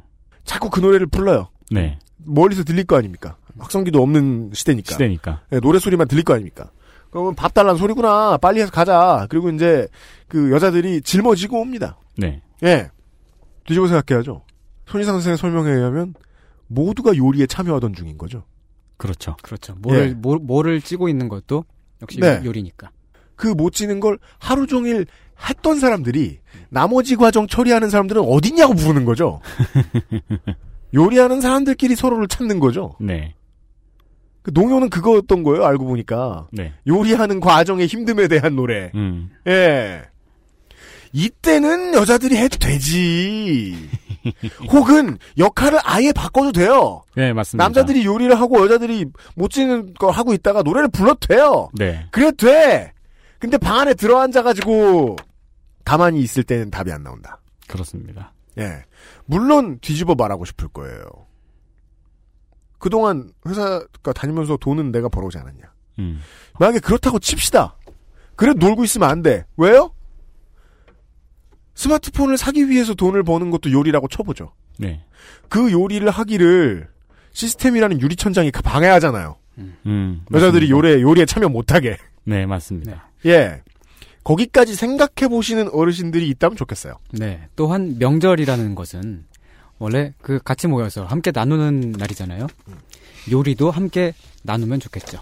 만드는 과정까지 다 말이죠. 그렇습니다.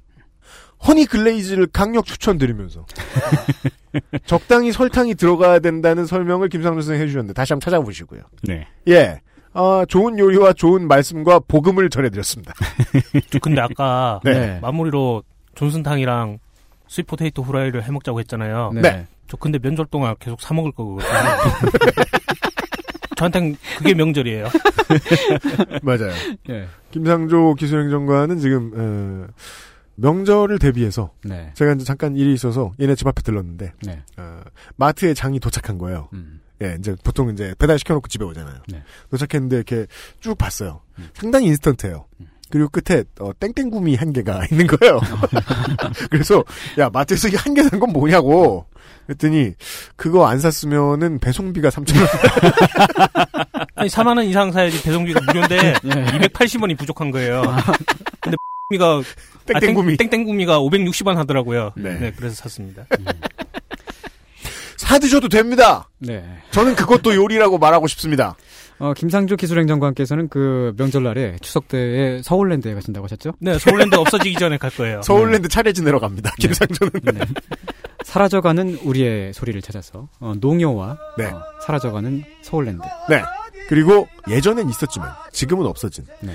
밥 한 그릇 같이 먹기 위해서 모두가 노동하던 시대에 대한 이야기도 한번 해봤습니다. 원래 그게 맞을 겁니다.